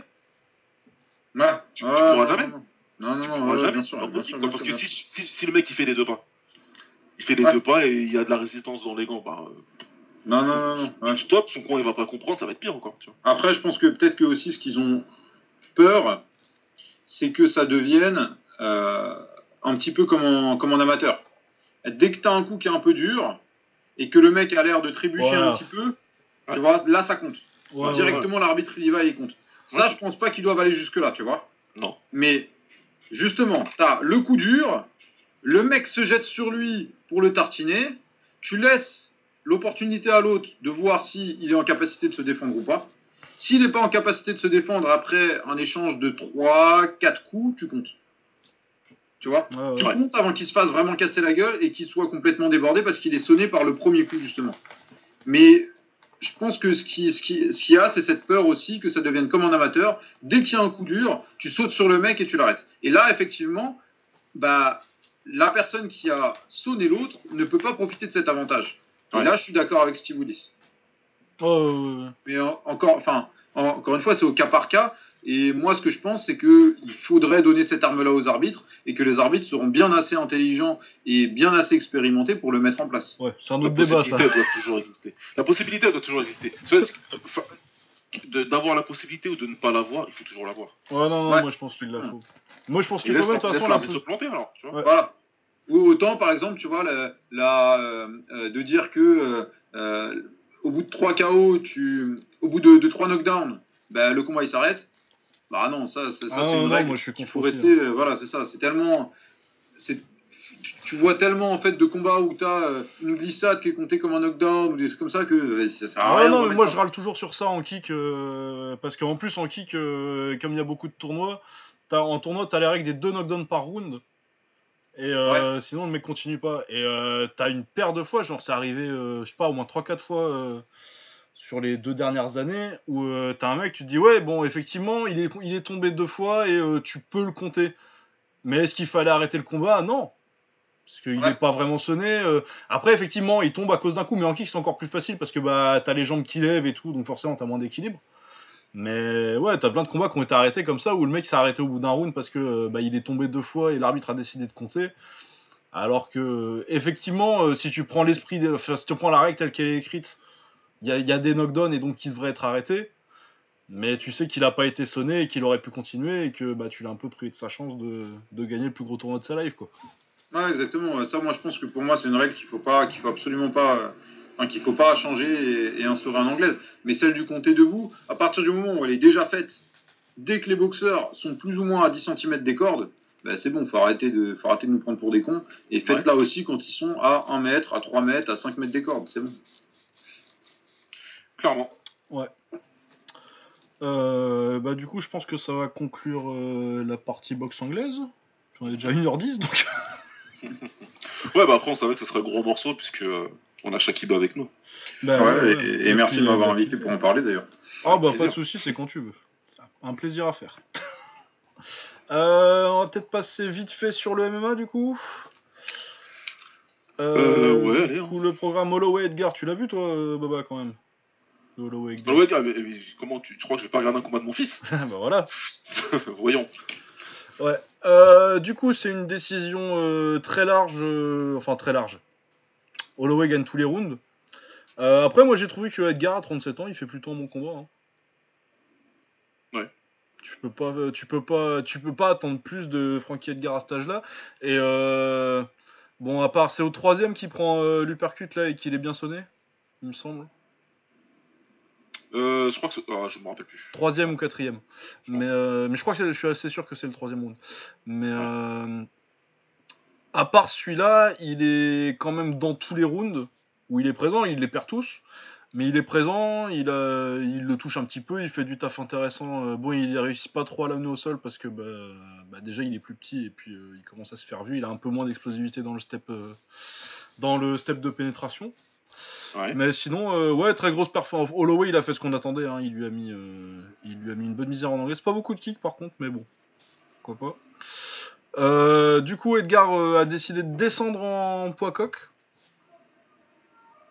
Ouais. Je pense que c'est un peu tard, mais ça peut être intéressant. Je suis un, Pour moi, c'est trop tard. Oui, c'est trop tard évidemment si tu veux faire un truc, mais euh, c'est ce que je disais hier sur Twitter. euh, T'as combien de mecs en bantamweight que t'es absolument sûr que Edgar il a aucune chance de battre? Et sur ces mecs-là, t'en as combien qui tu penses qu'ils l'éclatent complètement? T'en as pas beaucoup, c'est sûr, c'est sûr.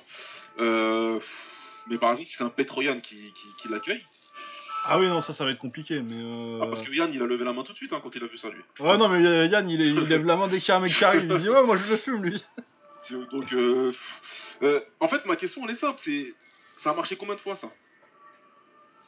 Ah. Tu vois, le mec qui, décide euh, en fin, enfin, en- en- dans la fin de carrière ou en approche en fin de carrière de descendre parce que il, Ouais, il moi je pense. Je suis d'accord parce que, mais pour moi, c'est le truc, c'est que c'est pas Penn quoi.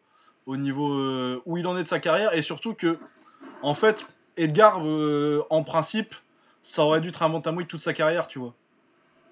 Oui. Tu Oui, vois, c'est oui, pas la même. euh, alors que BJ, c'était un vrai léger qui s'est dit ah, je suis dans la merde maintenant, je vais descendre en plume. Après, effectivement, il aurait fallu que ce soit plus tôt, mais c'est pour ça que je suis moins inquiet pour lui que pour certains autres ou des mecs qui font des cuts à la con. Kenny Florian en fin de carrière qui descend en plume. Ouais. Tu vois, ce genre de ça, truc là. Où c'est vraiment euh, du désespoir. Là, en fait, finalement, il va euh, un peu trop tard, mais là où il aurait toujours dû être. C'est pour ça que ça me, ça me choque un petit peu moins. Mhm. Mais après, oui, je te dis pas que je te dis pas qu'il va faire un truc de fou et qu'il va être, euh, qu'il va réussir à être champion. Mais euh, si- s'il continue à combattre, à mon avis, vaut mieux aller le faire en poids coq que d'aller prendre des Ortega qui vont te mettre euh, 10-15 kilos quoi. Bah, Ortega, Moicano, euh, qu'est-ce que, enfin, les mecs sont beaucoup trop gros, des, des... ça va, Ah, Max, ça va hein. pouvoir le faire. Max déjà. Max, euh, enfin après les mecs, les combats qu'il lui restera à faire en featherweight. Donc non, mais je suis sur, sur le principe, je suis d'accord avec toi. Le- pour moi, il lui, il lui manque 3 ans pour pouvoir s'installer dans une nouvelle KT. Ah ouais non, mais de toute façon, pour Et, moi, euh, il aurait voilà, dû quoi, le faire. euh, et faire plusieurs combats comme il a fait pour les featherweight, quoi. Il, Ouais, il est descendu, il s'est installé, etc. Et voilà. Bah, C'est- après, c'est- ce qui va manquer. Maintenant, force à lui, et puis on- il peut battre facilement euh, le- la moitié du top 10. Bah honnêtement. ouais, voilà. Euh, ouais, non, mais de toute façon, euh, moi, si je suis, euh, si je suis Ali, donc son manager, là, mon plan, c'est on refume Faber, on essaie de ramener Cruz dans la cage si tu arrives. À partir de là, si tu gagnes contre Cruz, tu peux dire, tu essaies de choper un title shop pour finir ta carrière en apothéose, et si tu gagnes, tant mieux, sinon, tu plies les goals et puis tant pis, quoi. Mais pour moi, je trouve pas que ce soit. J'ai vu des gens dire Ah là là, il est complètement ouf, c'est n'importe quoi. Moi, je pense que s'il doit continuer à combattre, c'est un meilleur move que de rester en plume. Non, je suis pas, je suis pas, euh, je suis pas pas d'accord. je suis pas pas d'accord. Maintenant, voilà, ça reste. Il faudra voir qui est le premier adversaire et euh, ce qu'ils vont ressortir, quoi. Si c'est Petroyan, encore une fois, Ah non, mais si c'est pas Troyan, il va se faire éclater. Mais euh, parce que là, il descend, il a un gros combat, quoi. ouais, moi je pense que il va essayer de choper Faber encore. Ce serait pas con. Non, si t'es malin, tu prends Faber. Il vient de battre à un top 15, euh, tu peux, tu peux récupérer ça. Euh, Ensuite, Lawler contre Covington. Putain, de pression ce combat de merde. Bah, Non, écoute, bah- euh, Covington, euh, pareil, j'aime pas du tout, euh, j'aime pas du tout le, le- ce qu'il fait en dehors de la cage. je crois qu'il n'y a même pas besoin de revenir là-dessus, on le sait tous. Après, dans la cage, j'ai toujours dit que c'est un gros, gros, gros, gros, gros problème. Il, pose un énorme problème avec son cardio, avec euh, sa capacité à envoyer du volume et la capacité à maintenir la pression 5 rounds sans même faiblir un tout petit peu. Ça, c'est un vrai, vrai, vrai problème. Donc, euh, c'est ce qu'il a fait à Lawler qui est complètement cramé. Ouais, ouais, bah de toute façon, euh, Lawler, ça a toujours été un combattant qui a besoin de, trouver son timing euh, et après ça. Et il a jamais réussi à le faire. Tu le vois dès le premier round qu'il est. il lance un jab vite fait, euh, il sent que la distance c'est n'importe quoi, euh, qu'il est pas du tout dans le tempo, et euh, à partir de là, bah, il fait plus rien parce qu'il attend le trou, le trou parfait, et ça vient pas à part vite fait dans le cinquième où, où il se réveille une seconde, mais ça suffit pas quoi. Ouais. Puis après, ouais, c'est. c'est Lawler quand il s'emmerde dans la cage parce que le gars a commencé par le mettre contre la cage et lui faire des amenés au sol où il arrive à rien. Et euh, tu vois, il fait des petites têtes à l'arbitre, mais euh, il fait pas grand chose pour empêcher ce qui se passe, quoi. Bah, il, il peut jamais. euh, On dirait qu'il a une manette avec deux boutons qui marchent pas. Ce combat-là. Il peut jamais appuyer. Il peut jamais appuyer sur son contre. T'as même l'impression qu'il voit le contre, mais que il peut. Il, Bah, son- qu'il a son peut-être physique plus ne suit la. pas, quoi. Ouais, ouais. C'est c'est un, c'est un peu dommage. Bon, après, euh, il est cramé, mais Colby, il a fait le combat qu'il fa- qu'il faut contre un adversaire comme ça. Tu le laisses pas respirer, tu euh, le laisses pas s'organiser, tu, tu, tu le rends fou, et tu, il envoie plein de coups qui servent à rien. Il, il va pas pour faire spécialement mal ou. Mais c'est pas volontaire, hein, d'ailleurs. C'est juste que son, son, son striking, il est pas, il est pas, il est pas terrible. Euh, mais c'est suffisant. Le, le volume qu'il envoie, c'est largement suffisant euh, pour, pour, faire, pour faire le nécessaire. C'est euh, quelque part le combat que Thurman il aurait dû faire contre Pacquiao. Ouais, voilà. Tu vois, il aurait fallu envoyer plein de coups comme ça, et même s'il y en a qui font pas mal, même si machin, bah tu le noies. Ouais, et puis du coup, il peut pas te contrer parce que t'as toujours un truc qui arrive et qu'il arrive Ah ouais. pas bien à te lire parce qu'en plus, c'est pas hyper clean. Ouais. Donc, euh, ouais, non, non, il a dégueulassé le combat et ça a bien marché. Du coup, il aura un combat pour le titre. Ça, il y a moyen que ce soit dégueulasse quand même. J'aime bien Ousmane, mais il y a moyen que ce soit bien dégueulasse quand même comme combat Covington et Ousmane. Clairement. Voilà, voilà. Euh, sinon, il y a eu euh, un petit truc rapide sur la carte de ce week-end. euh, Miller contre Guida. Guida sonne un petit peu Miller, puis il le ressonne juste derrière et il le guillotine. Jim Miller, c'était sympa. Moi j'ai bien aimé, ouais, c'était marrant. Ouais. C'est comme. c'est un peu- C'était un peu le Gamboa contre Martinez de, de l'UFC ce week-end. Cra- T'en as un qui est un peu moins cramé que l'autre, mais c'était rigolo quand même à regarder. Après, faut pas s'attendre à ce que ni l'un ni l'autre il se passe grand chose pour la suite. Voilà, donc euh, bon, il n'y avait pas grand chose d'autre à l'UFC euh, ces temps-ci, du coup, on va pouvoir passer directement sur le pied-point. Euh, je, vais, je vais commencer assez vite les résultats de début de semaine du, du Lumpini, enfin du Raja et du Lumpini. Euh, Sao Exichev Buntam contre Samingdam, euh, je, contre Samingdam. Je, me, je le fais même pas ce nom-là. Euh, ouais, Samingdam, donc c'est des mecs qui sont, ils sont pas classés, mais ils ont dû être classés il y a pas longtemps. Ils sont vraiment euh, juste à la limite du top 10. Ça doit être euh, super bantam, Samingdam.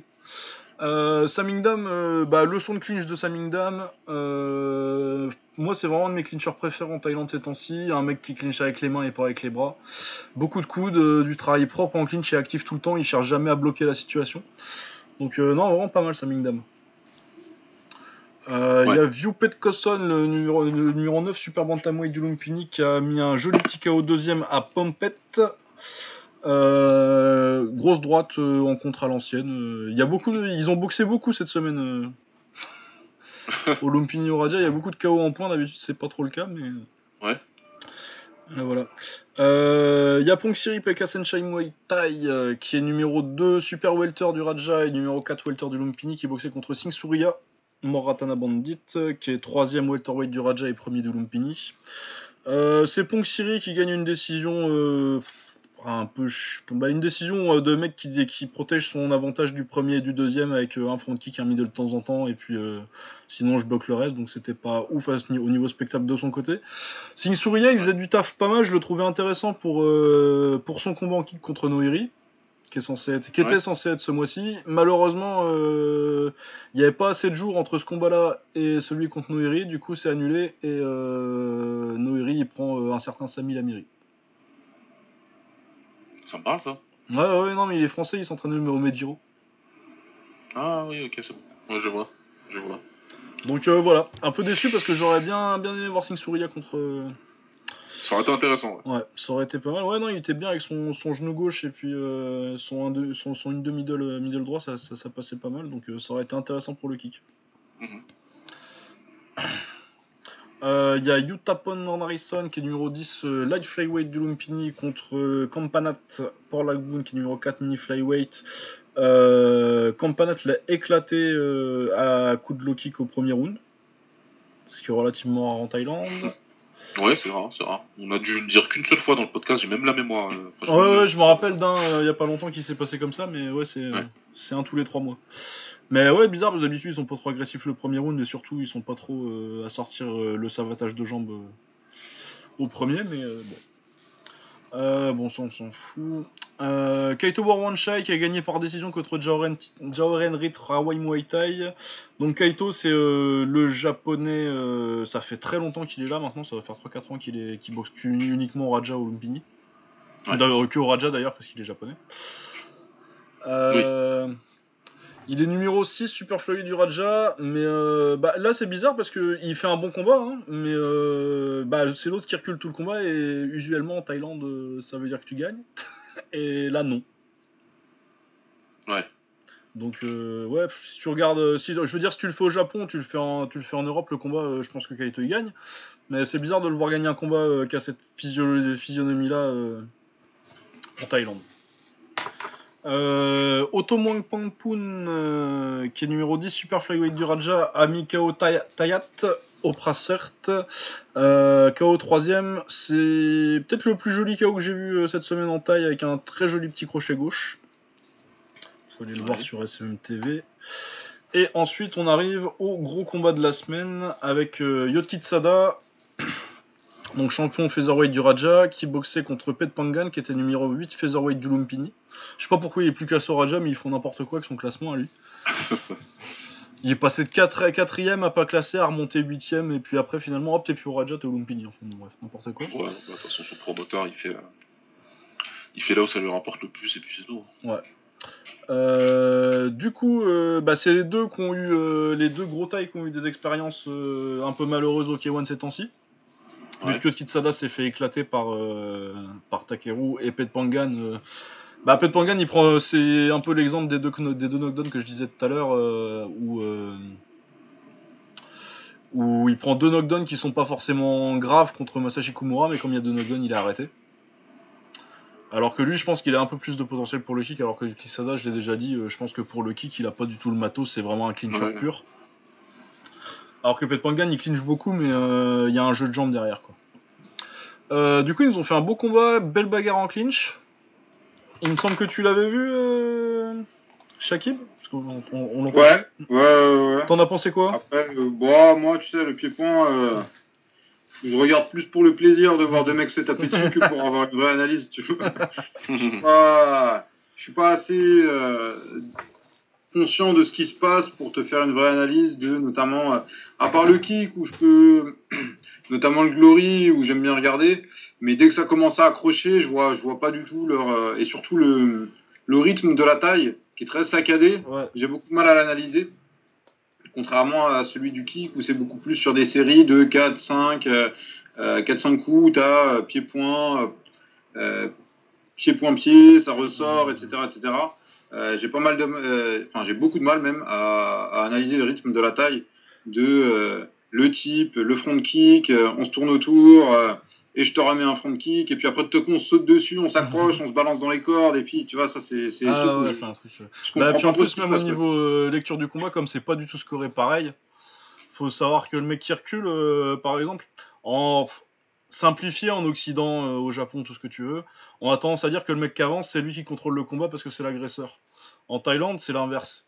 Celui qui est celui qui est euh, celui qui avance tout le temps, c'est considéré comme étant derrière parce que comme il est derrière, il est obligé de t'avancer dessus et euh, de faire des trucs pour revenir dans le combat et donc tu peux gagner comme ça si comme les points comptent pour quasi rien à moins que tu mettes un knockdown le mec qui te met un front kick tu mets euh, trois coups trois coups de poing dans la garde c'est lui qui est encore en avance il continue à reculer comme ça euh, jusqu'à ce que ça Ouais. travaille en clinch mais là ouais ce qui était intéressant c'est qu'ils ont fait vraiment après celui-là c'est clair que c'est vraiment un pur combat de clinch avec euh, beaucoup de travail, euh, beaucoup de travail genou et beaucoup de travail de déséquilibre. Il y a une séquence au quatrième où t'as euh, t'as Yotkitsada qui part en saisie euh, autour du torse, qui arrive à le soulever mais pas à le balancer, et juste derrière t'as euh, Petpangan qui retombe, qui réussit à le redéséquilibrer et lui remettre un voyage derrière ça, mais bon c'est quasi de la lutte, c'est quasi du judo en fait.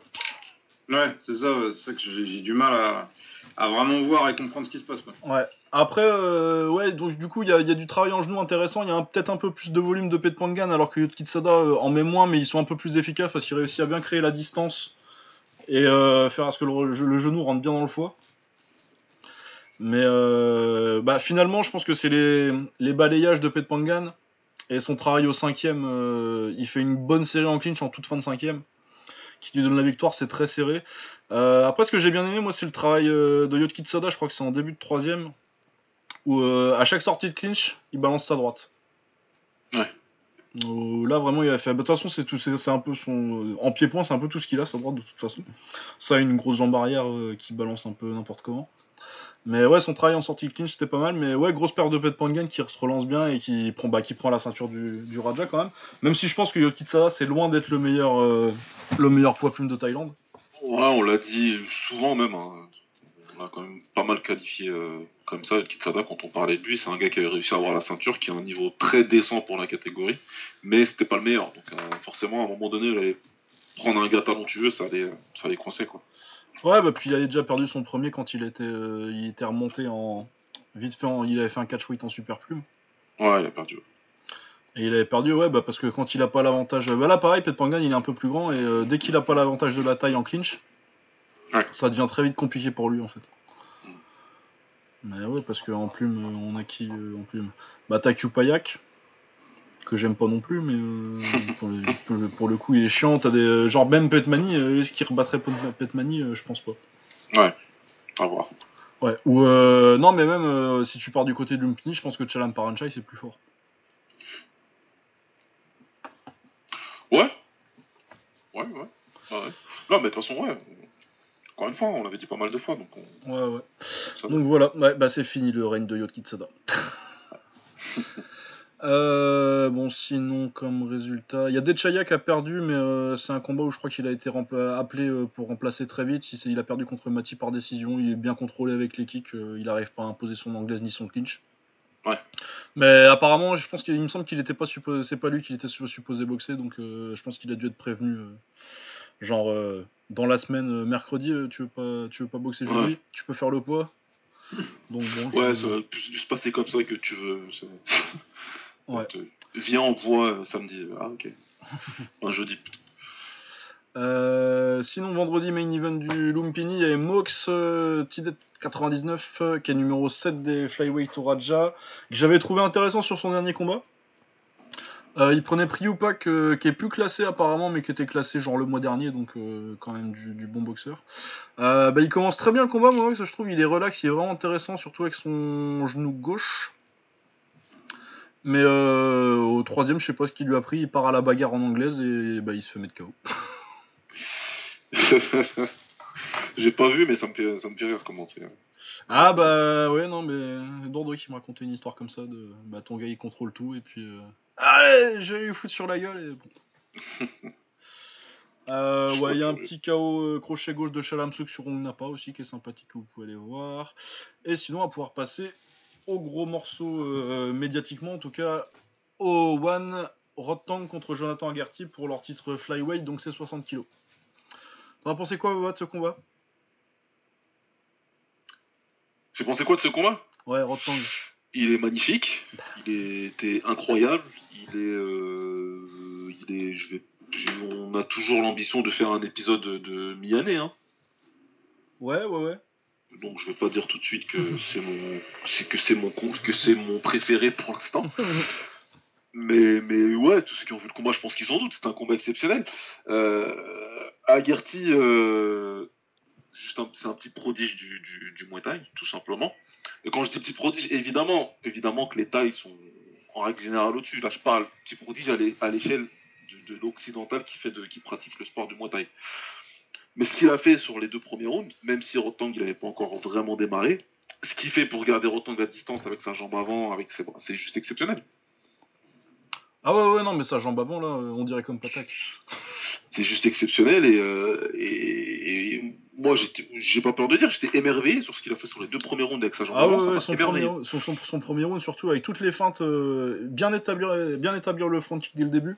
Et après, Ah tout, ce qui, tout ce qu'il fait à partir de juste ça, son, petit lever de genou pour te dire hop, là, il y, a Ouais. le- il y a le front kick qui arrive.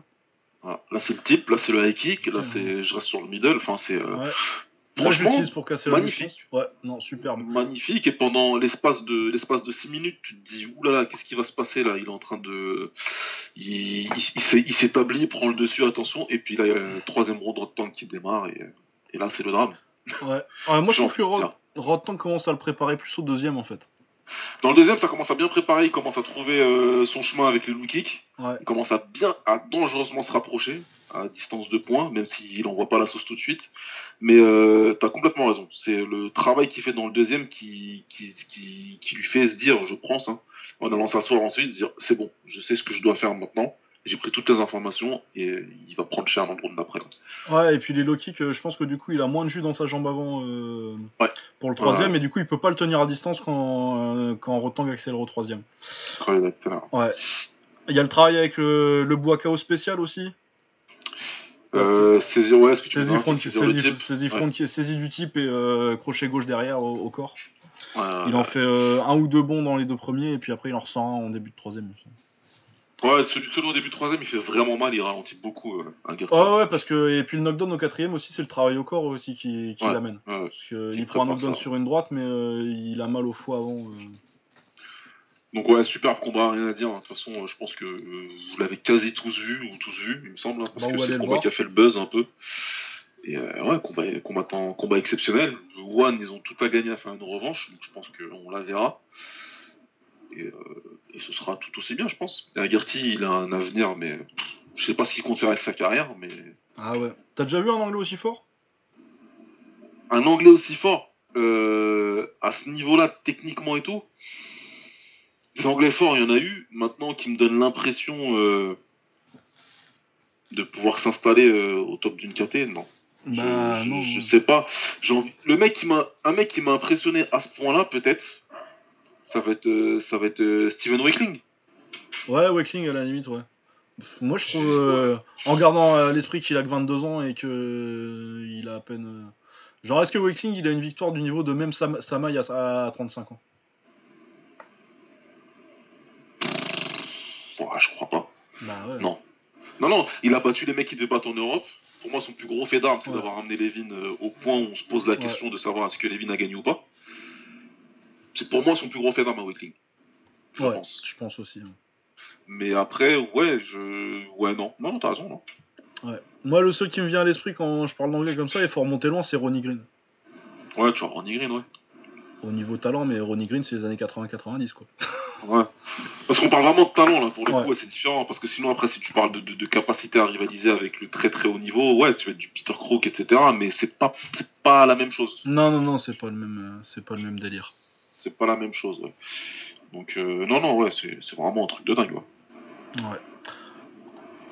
Et t'en as pensé quoi, Shakib Du coup, là, c'était un peu plus pied-point quand même. Ça, il y a eu moins de Ouais, films. c'était un petit peu plus pied-point, j'ai un petit peu plus kiffé. Euh, bah, le Agarty, là, il m'a bien, il m'a bien fait kiffer, euh, surtout pour moi qui viens de la BF. Ah, c'est- euh, euh, jambes putain. Ses jambes, elles sont quand même, euh, ouais, voilà, c'est ça. ouais. La, la vitesse à laquelle sa jambe se lève, pour monter visage, c'est quand même super impressionnant. Et euh, dans justement ses changements de rythme, et surtout sa manière de non seulement la lever vite, mais en plus de toucher. Ouais. même si c'est dans les gants, mais tout ce réflexe qui pourrait emmener à ce que l'adversaire fasse le retrait de buste, euh, le pas vers l'arrière pour ne pas la prendre, ben, en fait il la déclenche tellement vite et sans qu'on la voit qu'il va la toucher et puis derrière, bam, il enchaîne en bas, euh, il enchaîne au corps, euh, il met son type, etc. etc. Franchement, j'ai trouvé ça super, super intéressant. Son travail en jambes, j'ai trouvé super intéressant. Et après, bah, malheureusement, la, la retourne sur, le, sur la suite du combat. Mais franchement, comme dit Baba, ces deux premiers rounds, là, je les ai trouvés super, super impressionnants. En termes de technique et de toutes les, tout ce qu'il peut proposer, tout l'éventail de techniques qu'il propose, j'ai trouvé ça super intéressant. Ah ouais, non, non, il vraiment. euh, bah, de toute façon, ouais, c'est ce qu'on disait. hein. Bah, quand on l'a vu contre, contre Samaï à son combat d'avant, là. euh, pff, qui gagne, du coup, c'est comme ça qu'il prend la ceinture. Et euh, Samaï, euh, bah, il a 35 ans maintenant et euh, il, il, revient d'une retraite, mais c'est un des plus grands boxeurs taille des dix dernières années. Quoi. Ouais, ok, ok, ok. Ouais, ça, situe le, ça, situe le, personnage.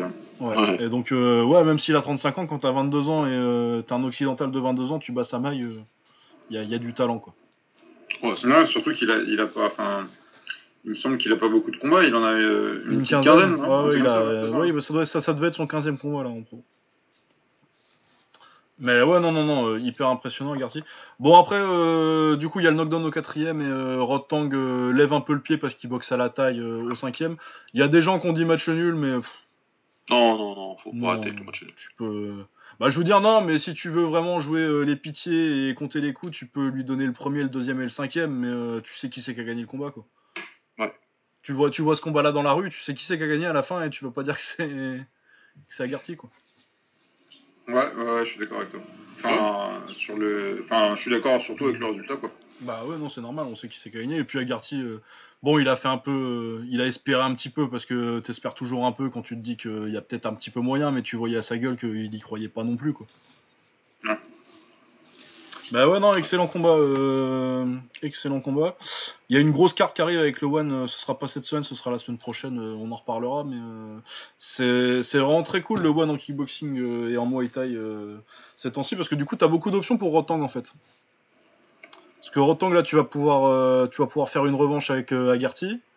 Mais sinon, tu vas avoir Petchdam qui va. T'as Petchdam contre Enahashi au même poids pour le titre en kickboxing du One la semaine prochaine. Après, si tu veux, ça dépend quand. Si c'est Pet Dame qui gagne, en plus, ils se sont déjà boxés avec Rotang, du coup, tu peux refaire un, tu peux refaire un rematch, que ce soit en kick ou en taille. Euh, si c'est Enahashi qui gagne, à mon avis, il faudra plus que Rotang gagne en kick, parce que ça m'étonnerait qu'Enahashi ait envie d'aller le prendre en taille. Mais euh, ouais, t'as beaucoup d'options, et surtout, euh, Rotang, il boxe Sexan euh, la semaine prochaine. La semaine prochaine, ouais. ouais. Et aussi, je pense que c'est aussi pour ça qu'il a, qu a, levé le pied, d'ailleurs. Ouais, je pense aussi qu'il a, il a pas cherché. Fois que c'était fait une fois que tu t'es mis, tu t'es mis au-dessus. Et ouais, et ça, ça va être, bah, ça va être le passage de, le passage de témoin entre euh, le mec le plus fun à avoir boxé en Thaïlande euh, depuis 10 ans et euh, celui qui va être le plus fun à avoir boxé les 5-6 prochaines années, quoi. Ouais. Ça, ça va être la bagarre. Mais ouais, je pense que, à mon avis, c'est Rotang quand même, parce que, bah. Bah, c'est que ça, il est encore champion du Raja, mais il est vieux, quoi. Bah, il est vieux, il est toujours fun, il est toujours capable de donner un très bon combat à la jeune génération, mais là, je pense qu'on va, on va assister à un passage de flambeau, de témoin. Ouais. Bah, surtout qu'en plus, euh, il a quand même pris pas mal euh, il n'y a pas si longtemps, euh, Sexan. Ouais, il a pris cher. Quand je suis fort en transition. ouais, c'est bien, bien amené.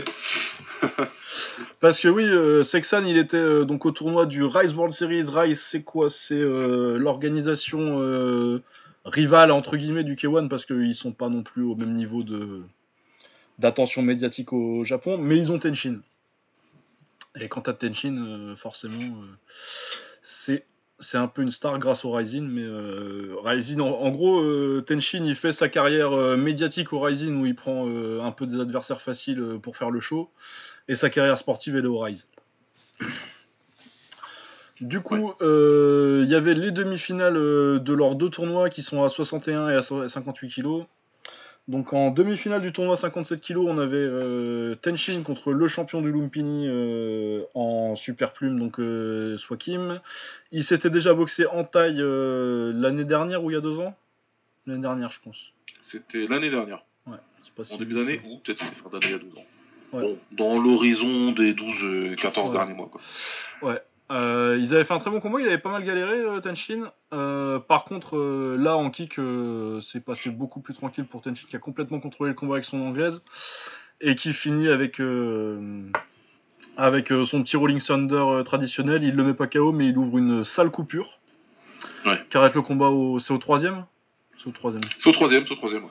ouais. Et euh, bon, de toute façon, euh, je pense qu'on se dirigeait vers un bon 30-27 euh, Tenshin, donc je suis pas, je suis pas choqué de la coupure. Et puis la coupure est sale, du coup, bah tu l'arrêtes quoi. Mais ouais, ouais bah Tenshin quoi. Ouais, c'est n'importe quoi. c'est n'importe quoi. Voilà, t'es trois rounds en face d'un combattant d'élite avec énormément, énormément d'expérience qui t'a déjà posé des difficultés, et puis tu te dis que tu peux tout à fait bloquer son, son, son middle et, et, partir sur un contre en rolling thunder, thunder comme ça. En plus, c'est efficace, donc franchement là. Ben ouais, non, mais parce qu'en plus, le rolling thunder, donc le coup de pierre tourné sauté là, où tu finis par terre, toi. on en voit pas mal en kick depuis, depuis déjà. Comment il s'appelait Graham? Peter Graham, ouais. Peter Graham. Il s'est cassé la mâchoire de avec. Ouais. Euh, et puis Kyria, mais t'en as beaucoup qui le font parce que euh, ça leur permet de tuer 5 secondes et de. et euh, que, bah, comme il faut. Je pense que les, les Kyokushineux, si, si tu leur enlèves. S'ils en font pas un, par combat, on leur enlève leur ceinture noire. Ouais. Genre Kyria, quand on faisait un, quand, quand, on a fait un, un tous les deux rounds pendant 8 ans, et qu'on n'a jamais mis un de sa life, Tenchin il en fait un par combat, mais à chaque fois il touche. Ouais, lui il touche tout le temps. Hein. Les autres ils rataient d'un mètre à chaque fois. Donc. ouais, donc euh, Tenchin sera en finale du Rise World Series. Euh, en l'autre demi-finale, on avait bah, dans, un, dans une demi-finale, t'avais le champion du Lumpini, dans l'autre demi, t'avais le champion du Raja. Enfin, l'ancien champion du Raja parce qu'il a lâché sa ceinture, mais il l'a pas perdu, il l'a lâché parce qu'il monte en léger. Parce qu'il doit avoir 17 ans et que bah, il commence à grandir le garçon. Euh, il boxait, c'est contre Shiro qui boxait, c'est ça hein Ouais, Shiro. Euh, ouais, euh, bah, du coup, il a fait un combat. il a perdu comme les tailles perdent au Japon. La traditionnelle. T'en fais assez avec ton middle, normalement tu devrais gagner, mais comme c'est au Japon, ils disent que c'est match nul et que tu vas faire un extra round. Et à l'extra round, pareil, t'en fais assez, mais il y a encore moyen de laisser un petit doute. Et si tu laisses un petit doute chez, contre un japonais au Japon, eh ben tu rentres chez toi. Ouais. C'est, le classique, c'est le classique depuis 20 ans quoi. ah bah. bah. quand tu sais que Masato boit KO, ils ont dit que c'était un match nul, ils ont dit qu'il y avait extra round, euh, gagne par KO mec c'est tout, t'as plus le choix. Ah oui, non, mais tu sais, là c'est de notoriété publique, donc euh, je ne, on, va arrêter. Je crois pas du tout à l'histoire du petit taille qui vient de, de, de Buriram et qui sait pas comment ça se passe au Japon, etc. Parce que tu comprends. Boakao, il a suffisamment de notoriété pour que tout le monde sache comment ça se passe euh, quand tu vas gagner, tu vas boxer en Japon contre un japonais. Donc euh, voilà, il n'y a pas de, il a pas, y a rien à dire de, de, plus que ça. Il a pas fait ce qu'il fallait et puis il a perdu. Quoi. Ouais, enfin non, il a gagné, mais il a pas fait ce qu'il fallait pour, se, pour se protéger de ça il fallait, voilà, c'est ça. Quand je dis ça, il n'a pas fait ce qu'il fallait pour se protéger de ça. C'est exactement comme ça qu'il faut, qu'il faut tourner la phrase. À un moment, tu peux pas, tu peux pas ignorer ça. Quoi. Donc, euh, c'est dommage, mais on sait que dans cette physionomie-là de combat, 100% du temps, ça sera extra round avec victoire du japonais à la fin. Ouais, C'est la vie. Tu l'avais vu celui-là, Shakib? Non, non, non, j'avais pas vu. J'avais pas vu ce Rise. Ah ouais, bah de toute façon, même si, euh, même si Tenchin, il est bien kiffant à voir. Euh, ah bah Tenchin, en termes de palette offensive en kick, euh, tu fais pas mieux. Le gars, il peut. c'est une, bonne, une, bonne, pile électrique. Ah ouais, au niveau, que ce soit son anglaise ou tous les trucs, bah le truc c'est qu'il a une, une anglaise correcte, un très bon compte du gauche. Et puis en plus de ça, après il a les genoux, les kicks, et puis euh, après les petits trucs spectaculaires, genre du genou sauté, et du genre les petits tricks que bah, tu sors une fois que tu. Bah, le truc c'est que t'as des mecs comme ça qui ont beaucoup de. Genre un, Raymond Daniels qui a que des. Le gars il sait pas boxer, mais par contre il a les meilleurs spinning back kicks du monde. Mais ça suffit pas pour gagner des combats ça. Alors que Tenshin, il a une base technique de base, il a des fondamentaux qu'il peut établir pour ensuite mettre son Rolling Thunder et savoir que ça passe et arrêter le combat. Euh, voilà, du coup, euh, moi je suis un peu déçu parce que j'aurais bien aimé voir Runkit contre, euh, contre Tenshin, forcément. Et Shiro, c'est un bon boxeur, mais je pense que bah, Tenshin, dès comme ça, des japonais crochet Loki, qu'il en a vu des centaines, quoi. Donc, connaît par cœur et puis il va le finir en plus. Ouais, ouais, il va l'éclater. Alors que Runkit, il y, avait, il y avait moyen de lui poser des problèmes, quoi. Ouais, après, je pense que le Rise, vu que Tenshin il est toujours, ça se fera, à mon avis, ce, Ouais, s'il le réinvite, ça, ça, ça, va faire. Bien en plus, ils, ont, ils sont moins frileux que le K1 en Rise.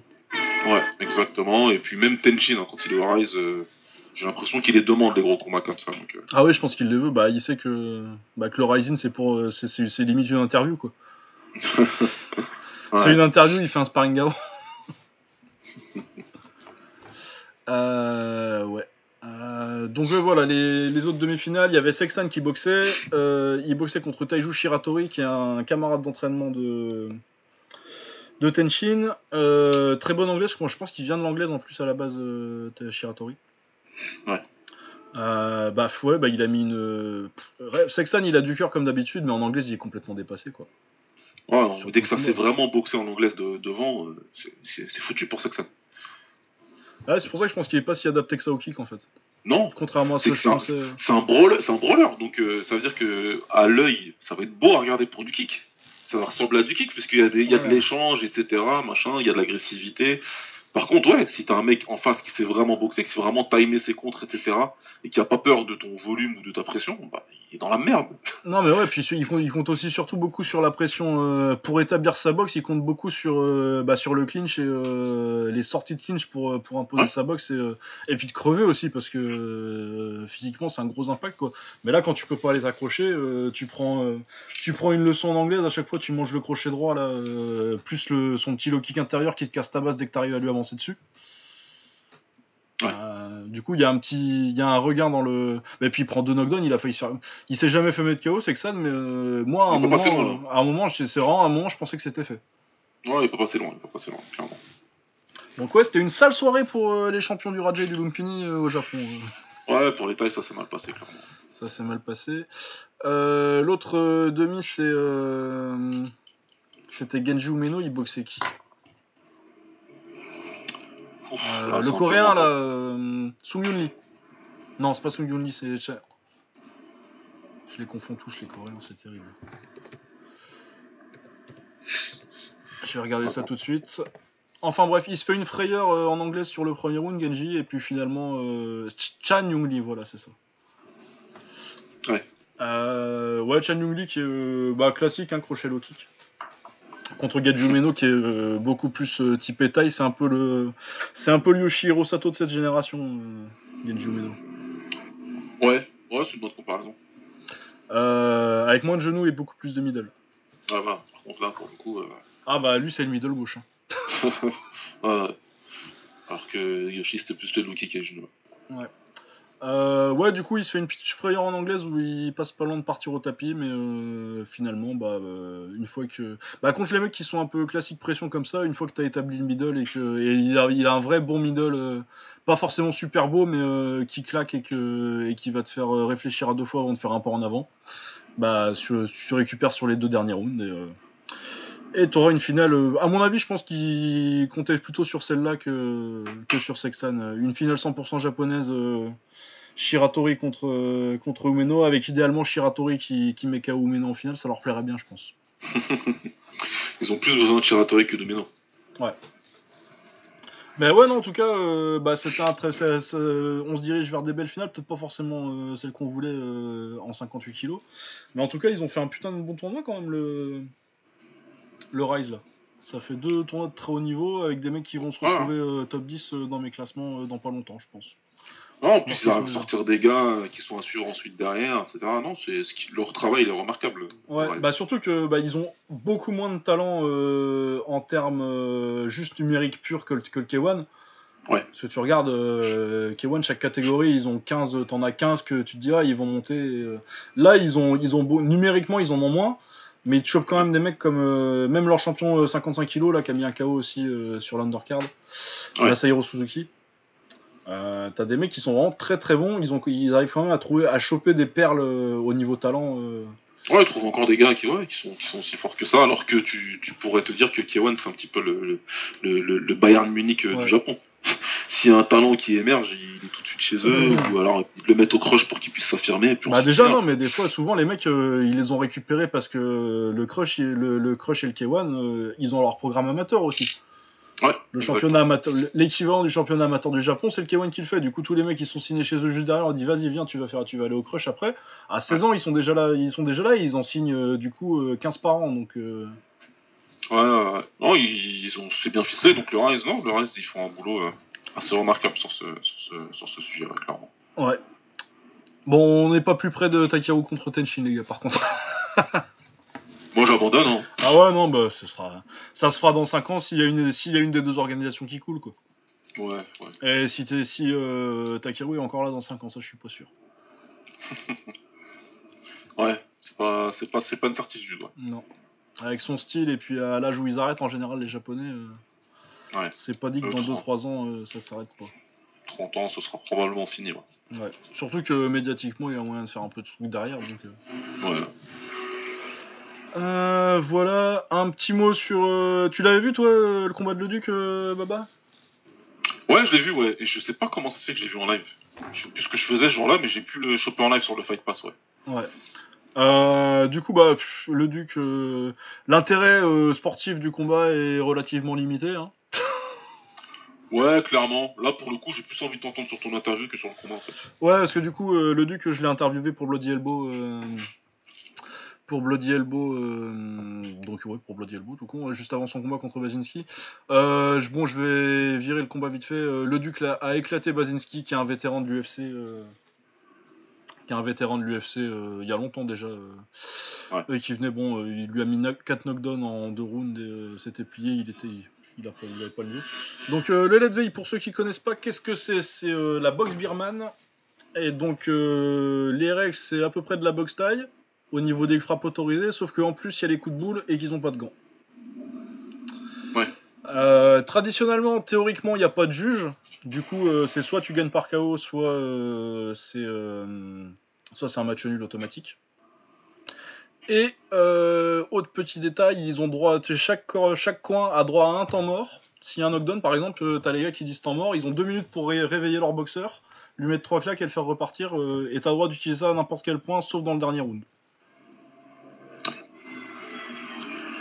Ouais, c'est vrai. Je vois la tête de Shakib là. Tu penses la même chose Non, que moi, en fait, ce qui est marrant, c'est que ça me fait penser à, à, l'anglaise, mais euh, à la fin du 19e siècle.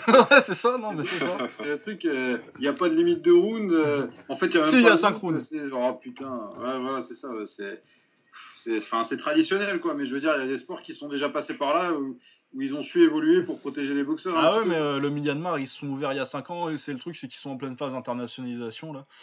Et euh, du coup, ça, ça a changé dans l'organisation où le Duc euh, boxait là. Donc c'est la World Lightweight Championship qui sont sur Fight Pass et qui essayent de faire des trucs internationaux. C'est pour ça qu'ils ramènent des mecs comme Basinski qui sont un peu connus parce qu'ils ont été à l'UFC, parce que ça leur attire. euh. Du coup, euh, là, ils ont gardé le concept qu'il n'y a pas de gants et il y a les coups de boule. Par contre, ils ont mis des décisions et euh, ils ont supprimé le temps mort, le temps mort de deux minutes pour réveiller le mec. Donc j'ai discuté de ça avec le Duc Bon de sa carrière sur comment il est arrivé, euh, comment il est arrivé euh, au Myanmar pour faire du lait parce que c'est quand même pas commun comme plan de carrière. Apparemment, euh, ouais. il dit que lui, quand il a, il a découvert ça sur YouTube, quand il s'entraînait au Canada, et ça a toujours été un petit peu son objectif.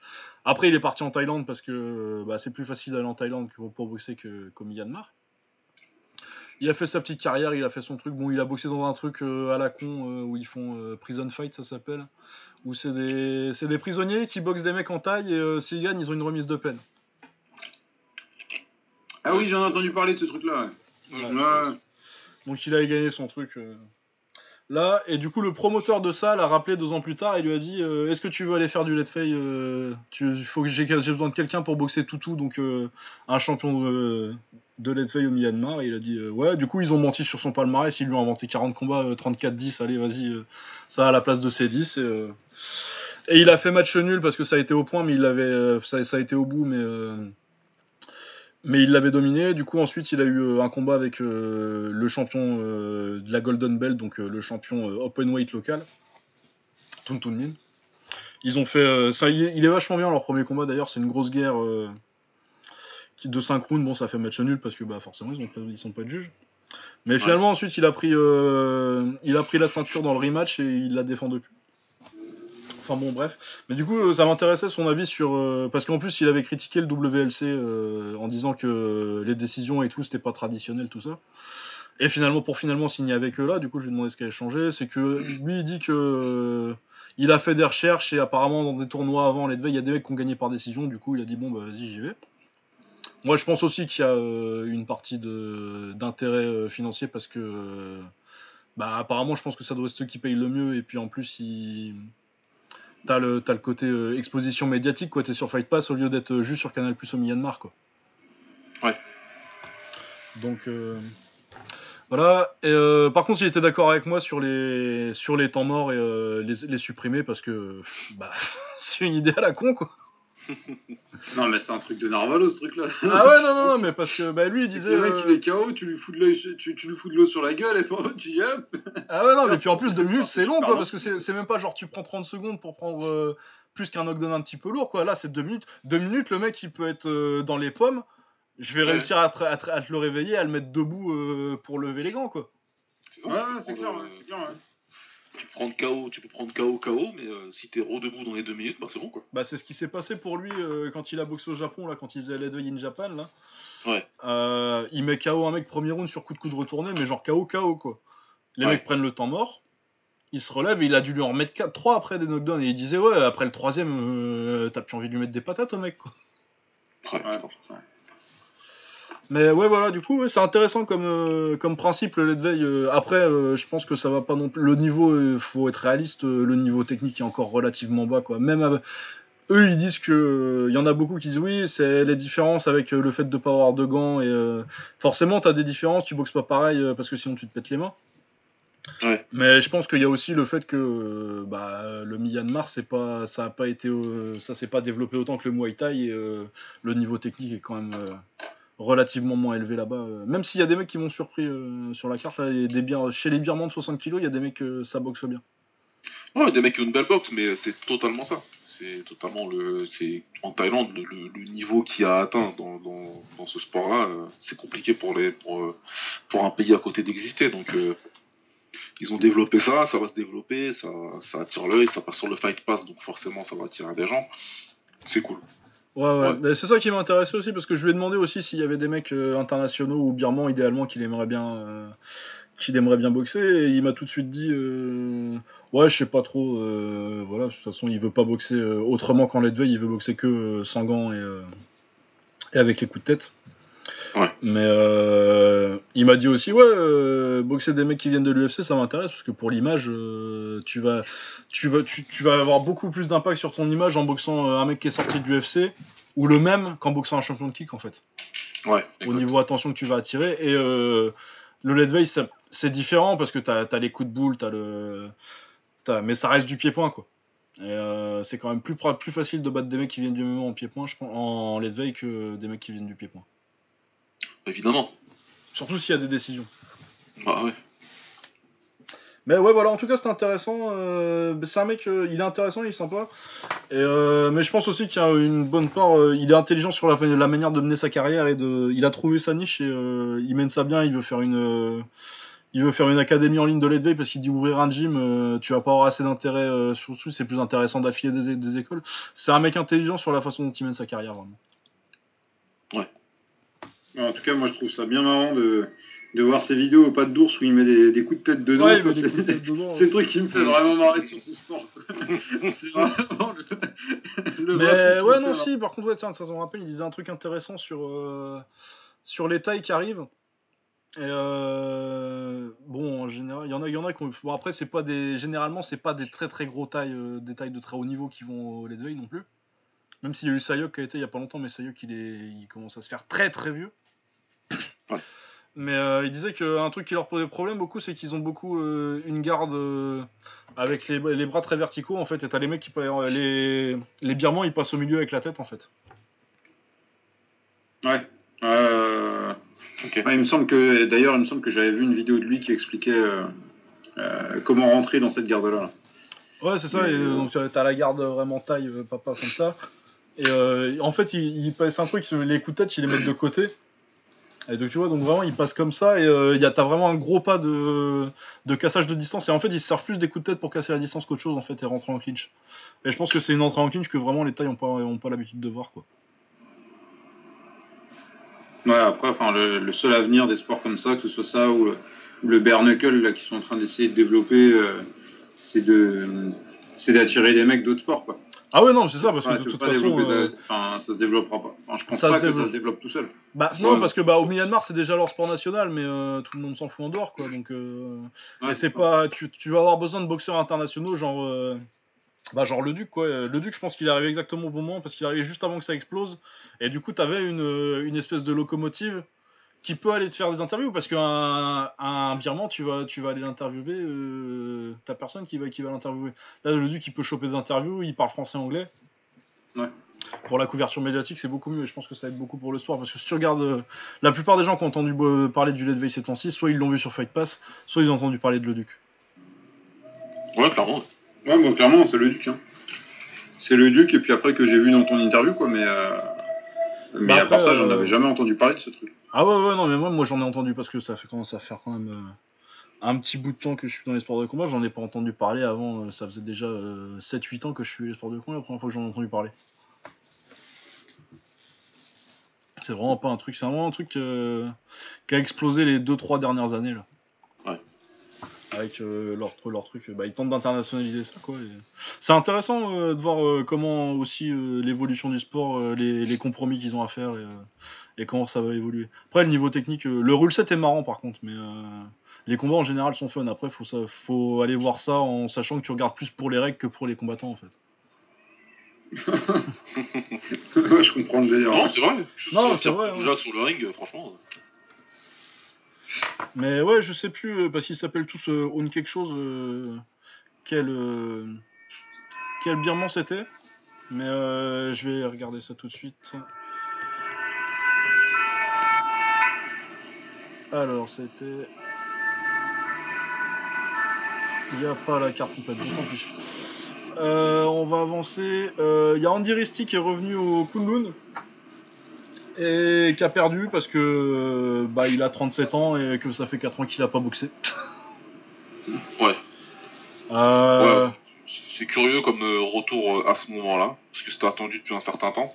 Il y a deux ans, je crois, à un moment, on était tout proche, je crois. Ouais, ah ouais, il était annoncé. De toute façon, tous les 3 mois, tu le voyais sur une affiche de- d'un truc en Chine. Et ouais, non, bah de toute façon, euh, comme il a un style bizarre, euh, Risty, euh, je pense qu'il compte beaucoup sur le timing et il faut que son timing soit vraiment, soit vraiment au point à chaque combat, sinon ça devient un peu brouillon. Quand il est, quand il est au point, c'est incroyable, il, il chope des crochets à des angles un peu ouf avec sa, son, son petit spécial, là, la fin de deux genoux, euh, crochet du même bras. Ouais. Mais par contre, dès qu'il a pas sa distance et son timing, euh, c'est compliqué. Et quand t'as pas été dans le ring depuis 4 ans, bah c'est compliqué d'avoir ton timing et ta distance contre un mec solide comme Kong Lin Feng qui doit être le meilleur 70 kg du, du, de, de Chine, je pense. Ouais, ouais, c'est, normalement c'est le numéro 1, donc euh, et puis c'est un com- c'est quelqu'un qui boxe régulièrement. Enfin, ça a tout du mauvais combat de retour. Peux pas euh, rester 4 ans en dehors du ring et prendre tout de suite un, combattant de ce calibre-là. Évidemment que que, le, que le manque de ring il va il va se faire largement ressentir. En plus que voilà, Risty c'est un combattant qui a des quali- qualités physiques. Et euh, à 37 ans, je pense que ces qualités-là sont un petit peu atténuées quoi. Donc euh, revenir à 37 ans en Chine, prendre le numéro 1 à 70 kg toujours, donc ça veut dire qu'il y a aussi le, le cutting qui a dû être un petit peu difficile parce qu'il est pas. Ah ouais, c'est un gros léger. C'est hein, pas le plus mince, Risty. Toute cette combinaison là fait que là c'était un pari perdu un peu, d'avance ouais. Ouais, et puis euh, est-ce qu'il je suis pas sûr qu'il était euh, très actif euh, sportivement pendant les 4 ans, même s'il a pas boxé quoi. Est-ce qu'il s'entraînait quoi pendant les 4 ans? Ouais, c'est pas. Ça, ça reste à voir, je suis pas sûr non plus. hein. Je suis pas, c'est pas le profil qui me, c'est pas un profil qui me frappe, genre euh, le mec qui va être à la salle s'il a pas de combat quoi. Ouais, je pense pas non plus. Écoute, euh, je sais pas où il va, est-ce qu'il va refaire un combat derrière ou pas, ou je sais pas trop. Ou juste repartir, euh, redisparaître. Moi, je, je le suis vraiment de d'un œil, et encore d'un œil à moitié fermé.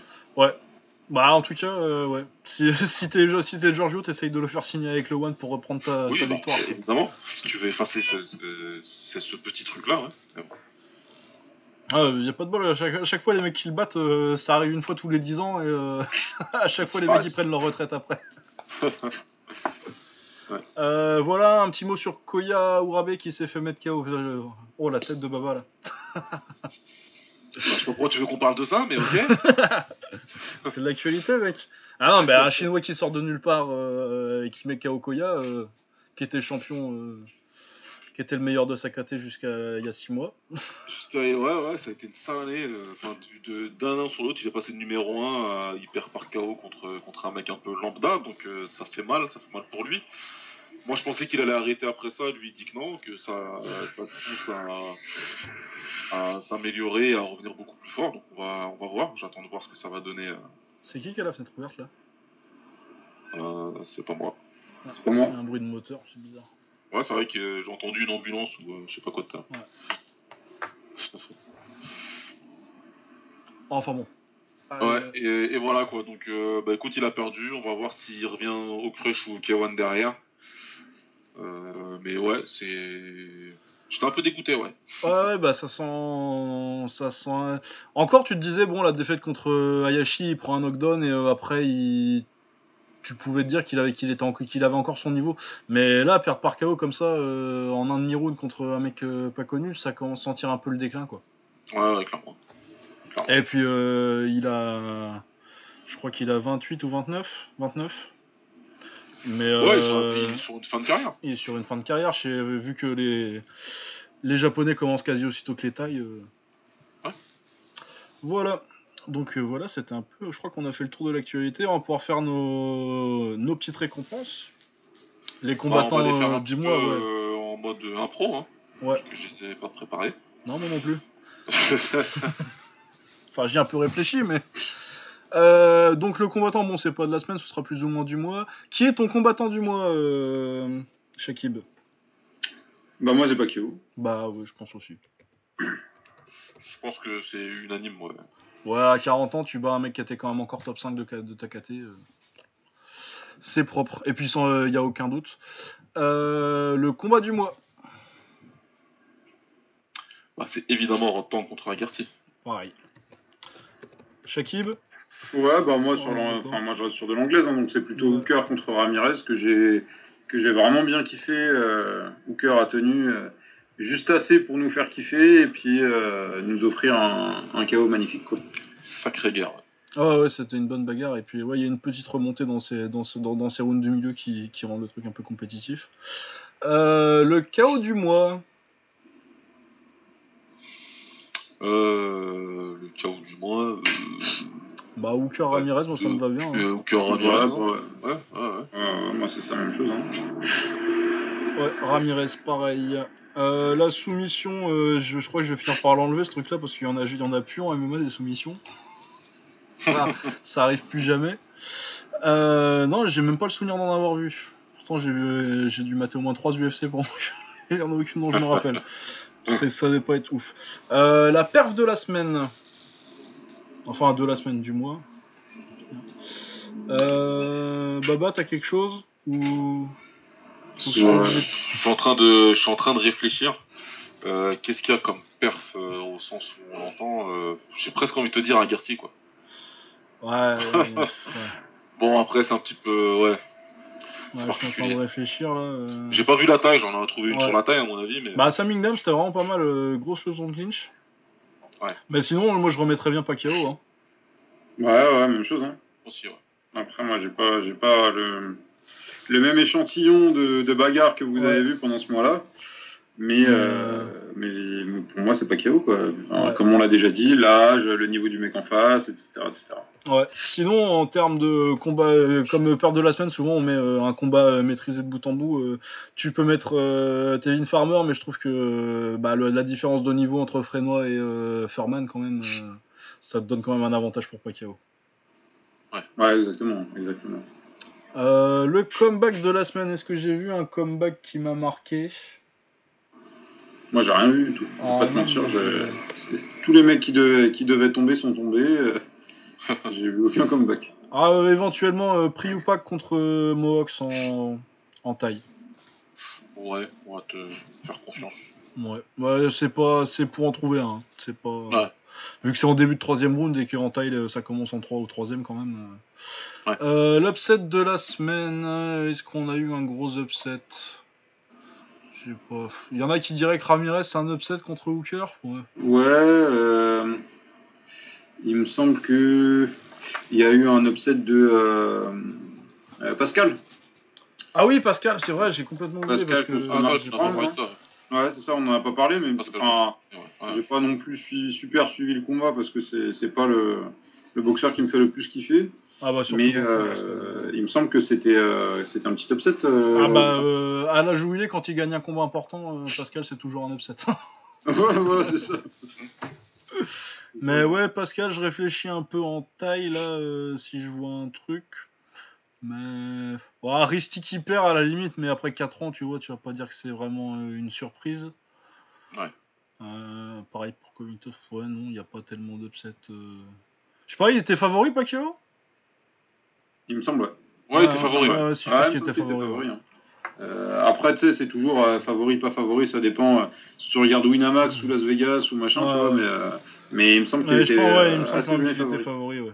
Ouais, Dechaya qui perd, mais il arrive. Ouais, non, j'en ai pas vraiment d'upset euh, qui, mérite, euh, qui mérite une récompense cette semaine. Euh, L'espoir de la semaine, moi je vais mettre Agarty encore. hein. Ouais, ouais, Garty, ouais. Parce que vraiment, en, en jeune qui monte, euh, on aurait pu mettre euh, Lopez s'il avait fait un bon combat, mais. Mais non. Euh, le français de la semaine, bon bah Frénois, mais c'est c'est un peu parce que c'était le seul.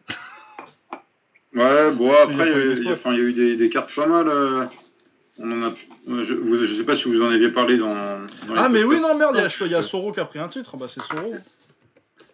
Euh, ouais, après Souris a pris un titre. euh, Tu sais, son adversaire, il est pas venu là. Ouais, Ouais, ouais, je c'est vrai sais, qu'il a eu changement d'adversaire. euh, Ouais, Ouais, non, parce qu'il la a veille. Pasto au dernier moment. Ouais, il a gagné, quoi. Euh, Il y a... Par contre, il y avait la carte au canet. Euh, Ah, avec je l'ai pas euh, regardé. Mendy, Boderlik, Je l'ai pas vu. euh, Maïva Madouche. Euh, qui est-ce qu'il y avait d'autre encore? Non, moi je voyageais, ouais, donc j'ai pas vu cette carte. Je sais qu'elle existait, mais je l'ai pas vue. Et puis, euh, bah, il y avait la carte de euh, Sissoko. La carte de Sissoko. Ah oui, Sissoko, ça, merde. Même c'est ça fait un petit moment. Euh, euh, Ah, on voit que moment, vacances. là. hein.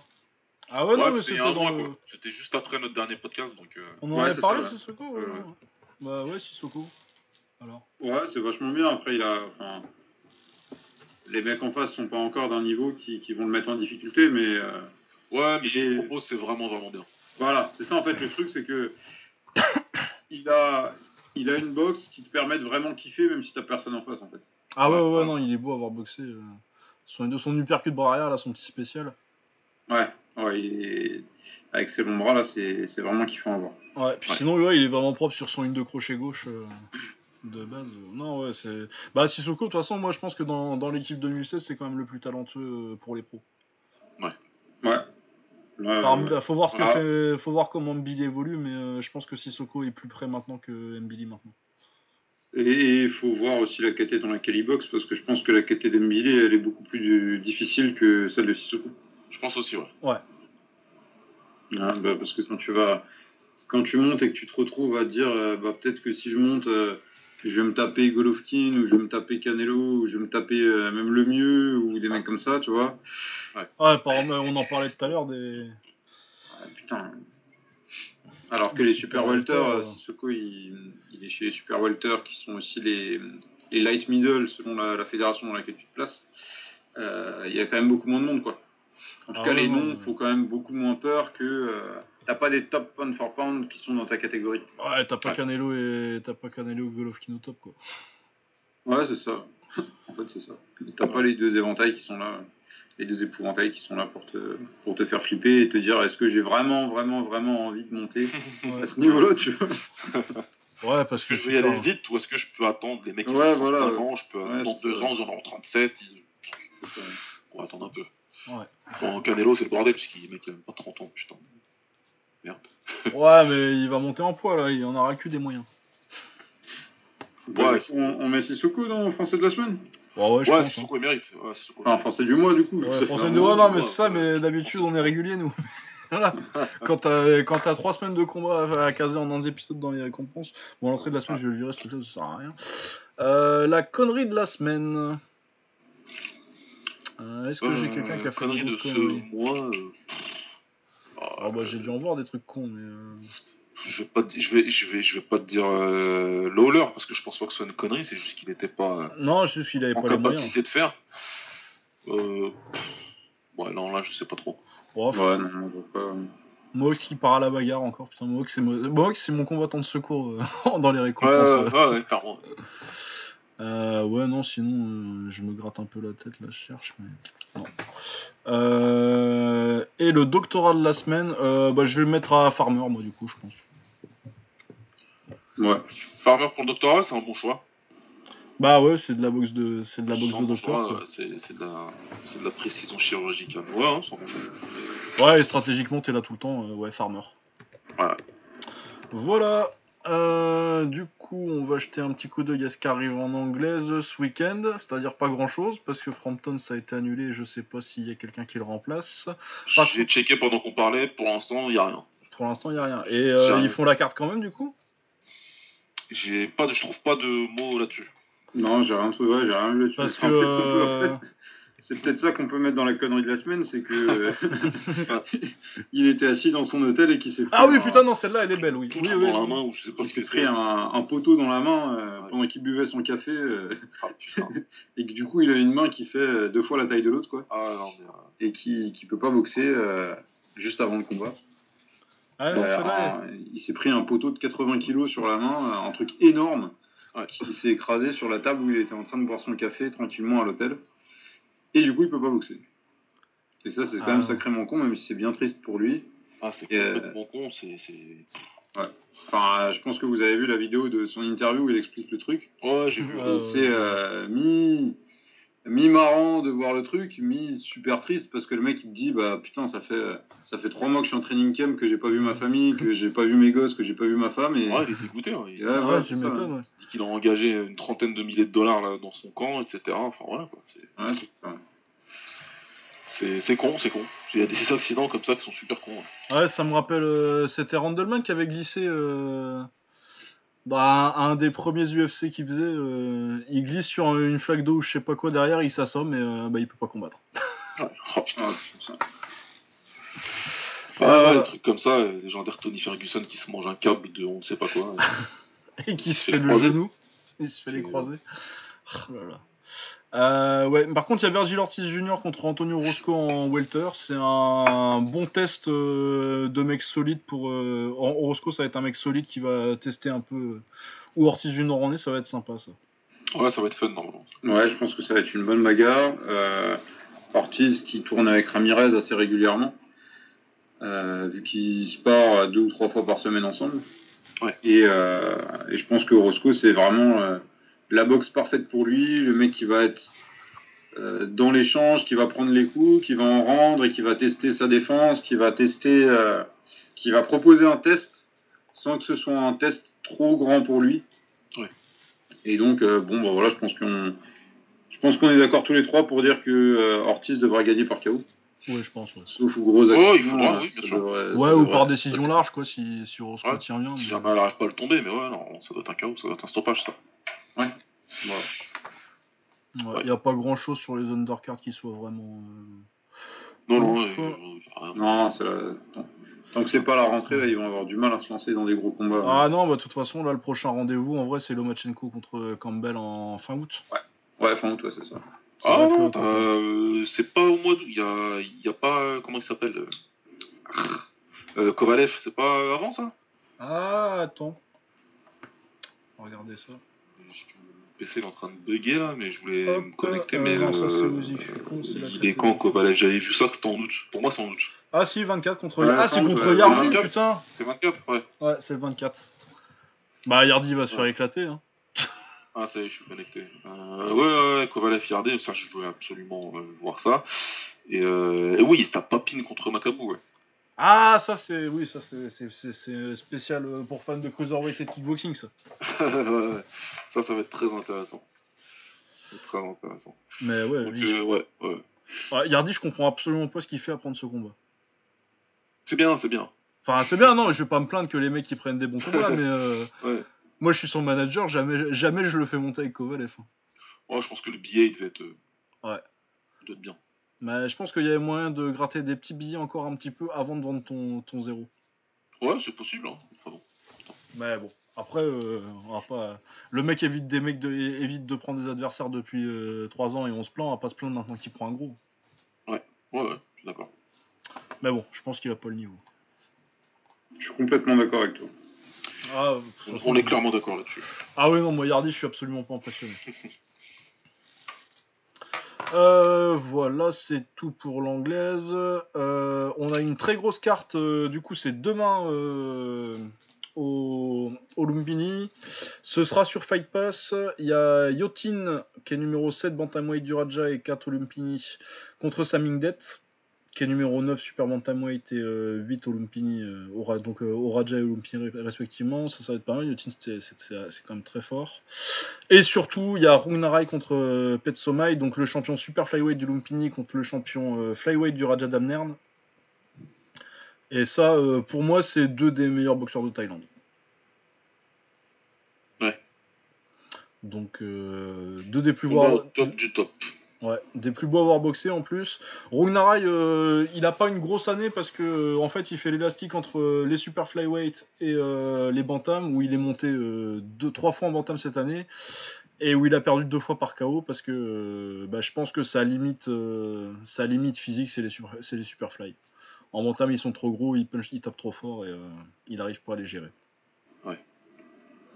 Par contre, euh, ouais, du coup, Petsomai, euh, ils vont boxer à juste au-dessus des flyweight, donc à 112 livres euh, et demi.